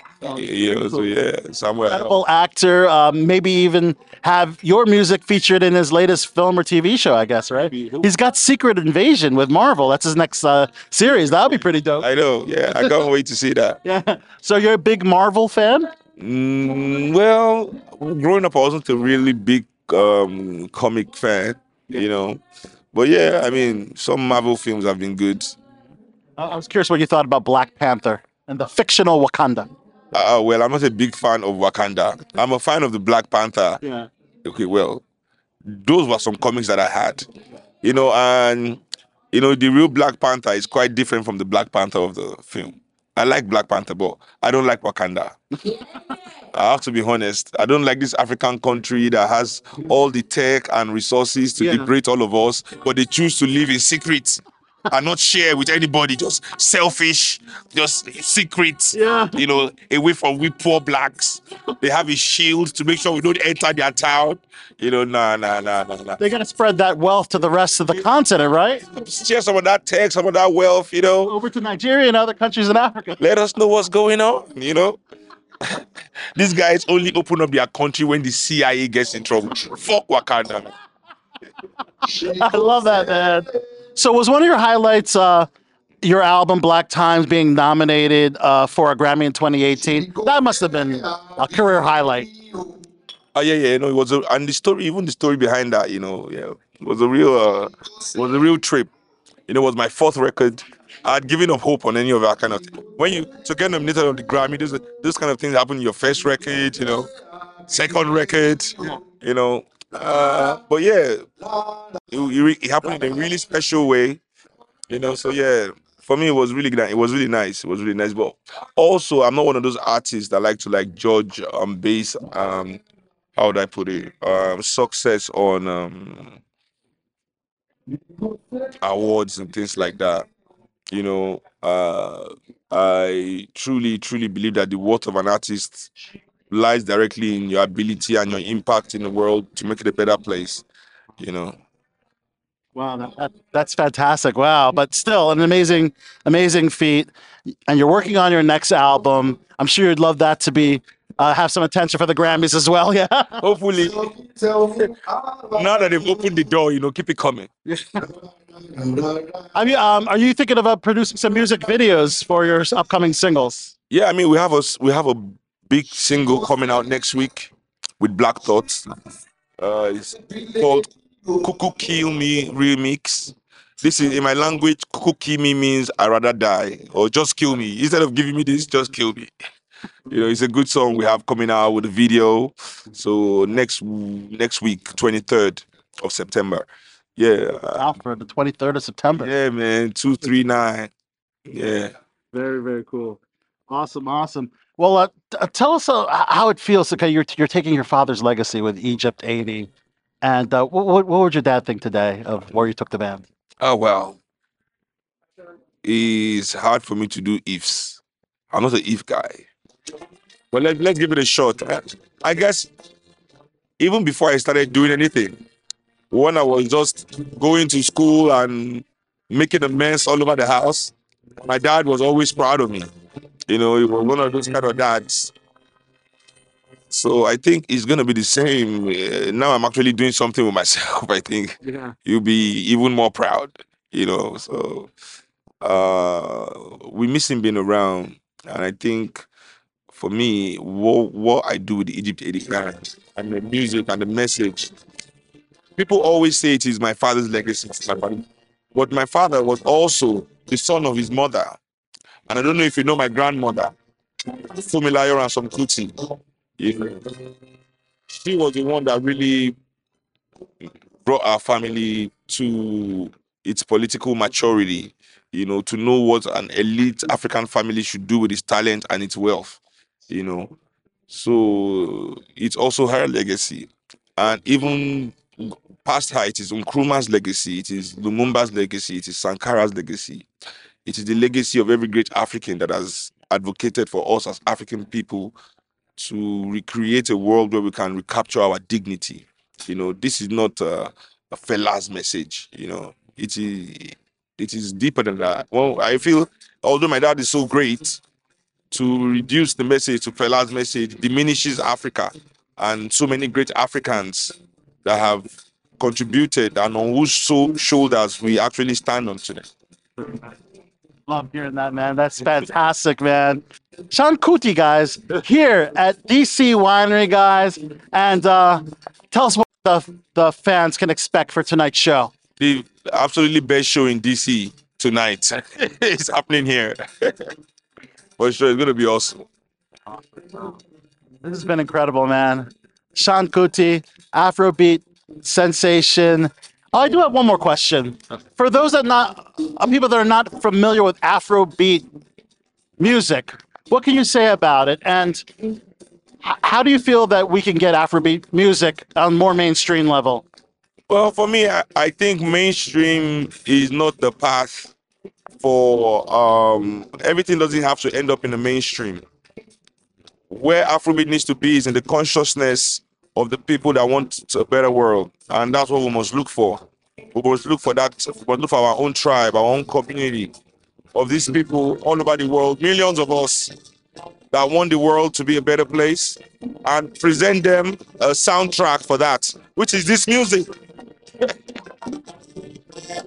Thank you so much, guys. Seun Kuti, guys, DC Winery. Incredible interview my man. Thank you so much. Here we click on this. Check it out. They're going to be awesome. Well, it has been a ill show tonight and I think we have all learned some valuable lessons. This is your bot for the bad boys of Baltimore saying, until next time, keep chilling. Like a villain. Goodbye, goodbye, goodbye, goodbye, goodbye, goodbye.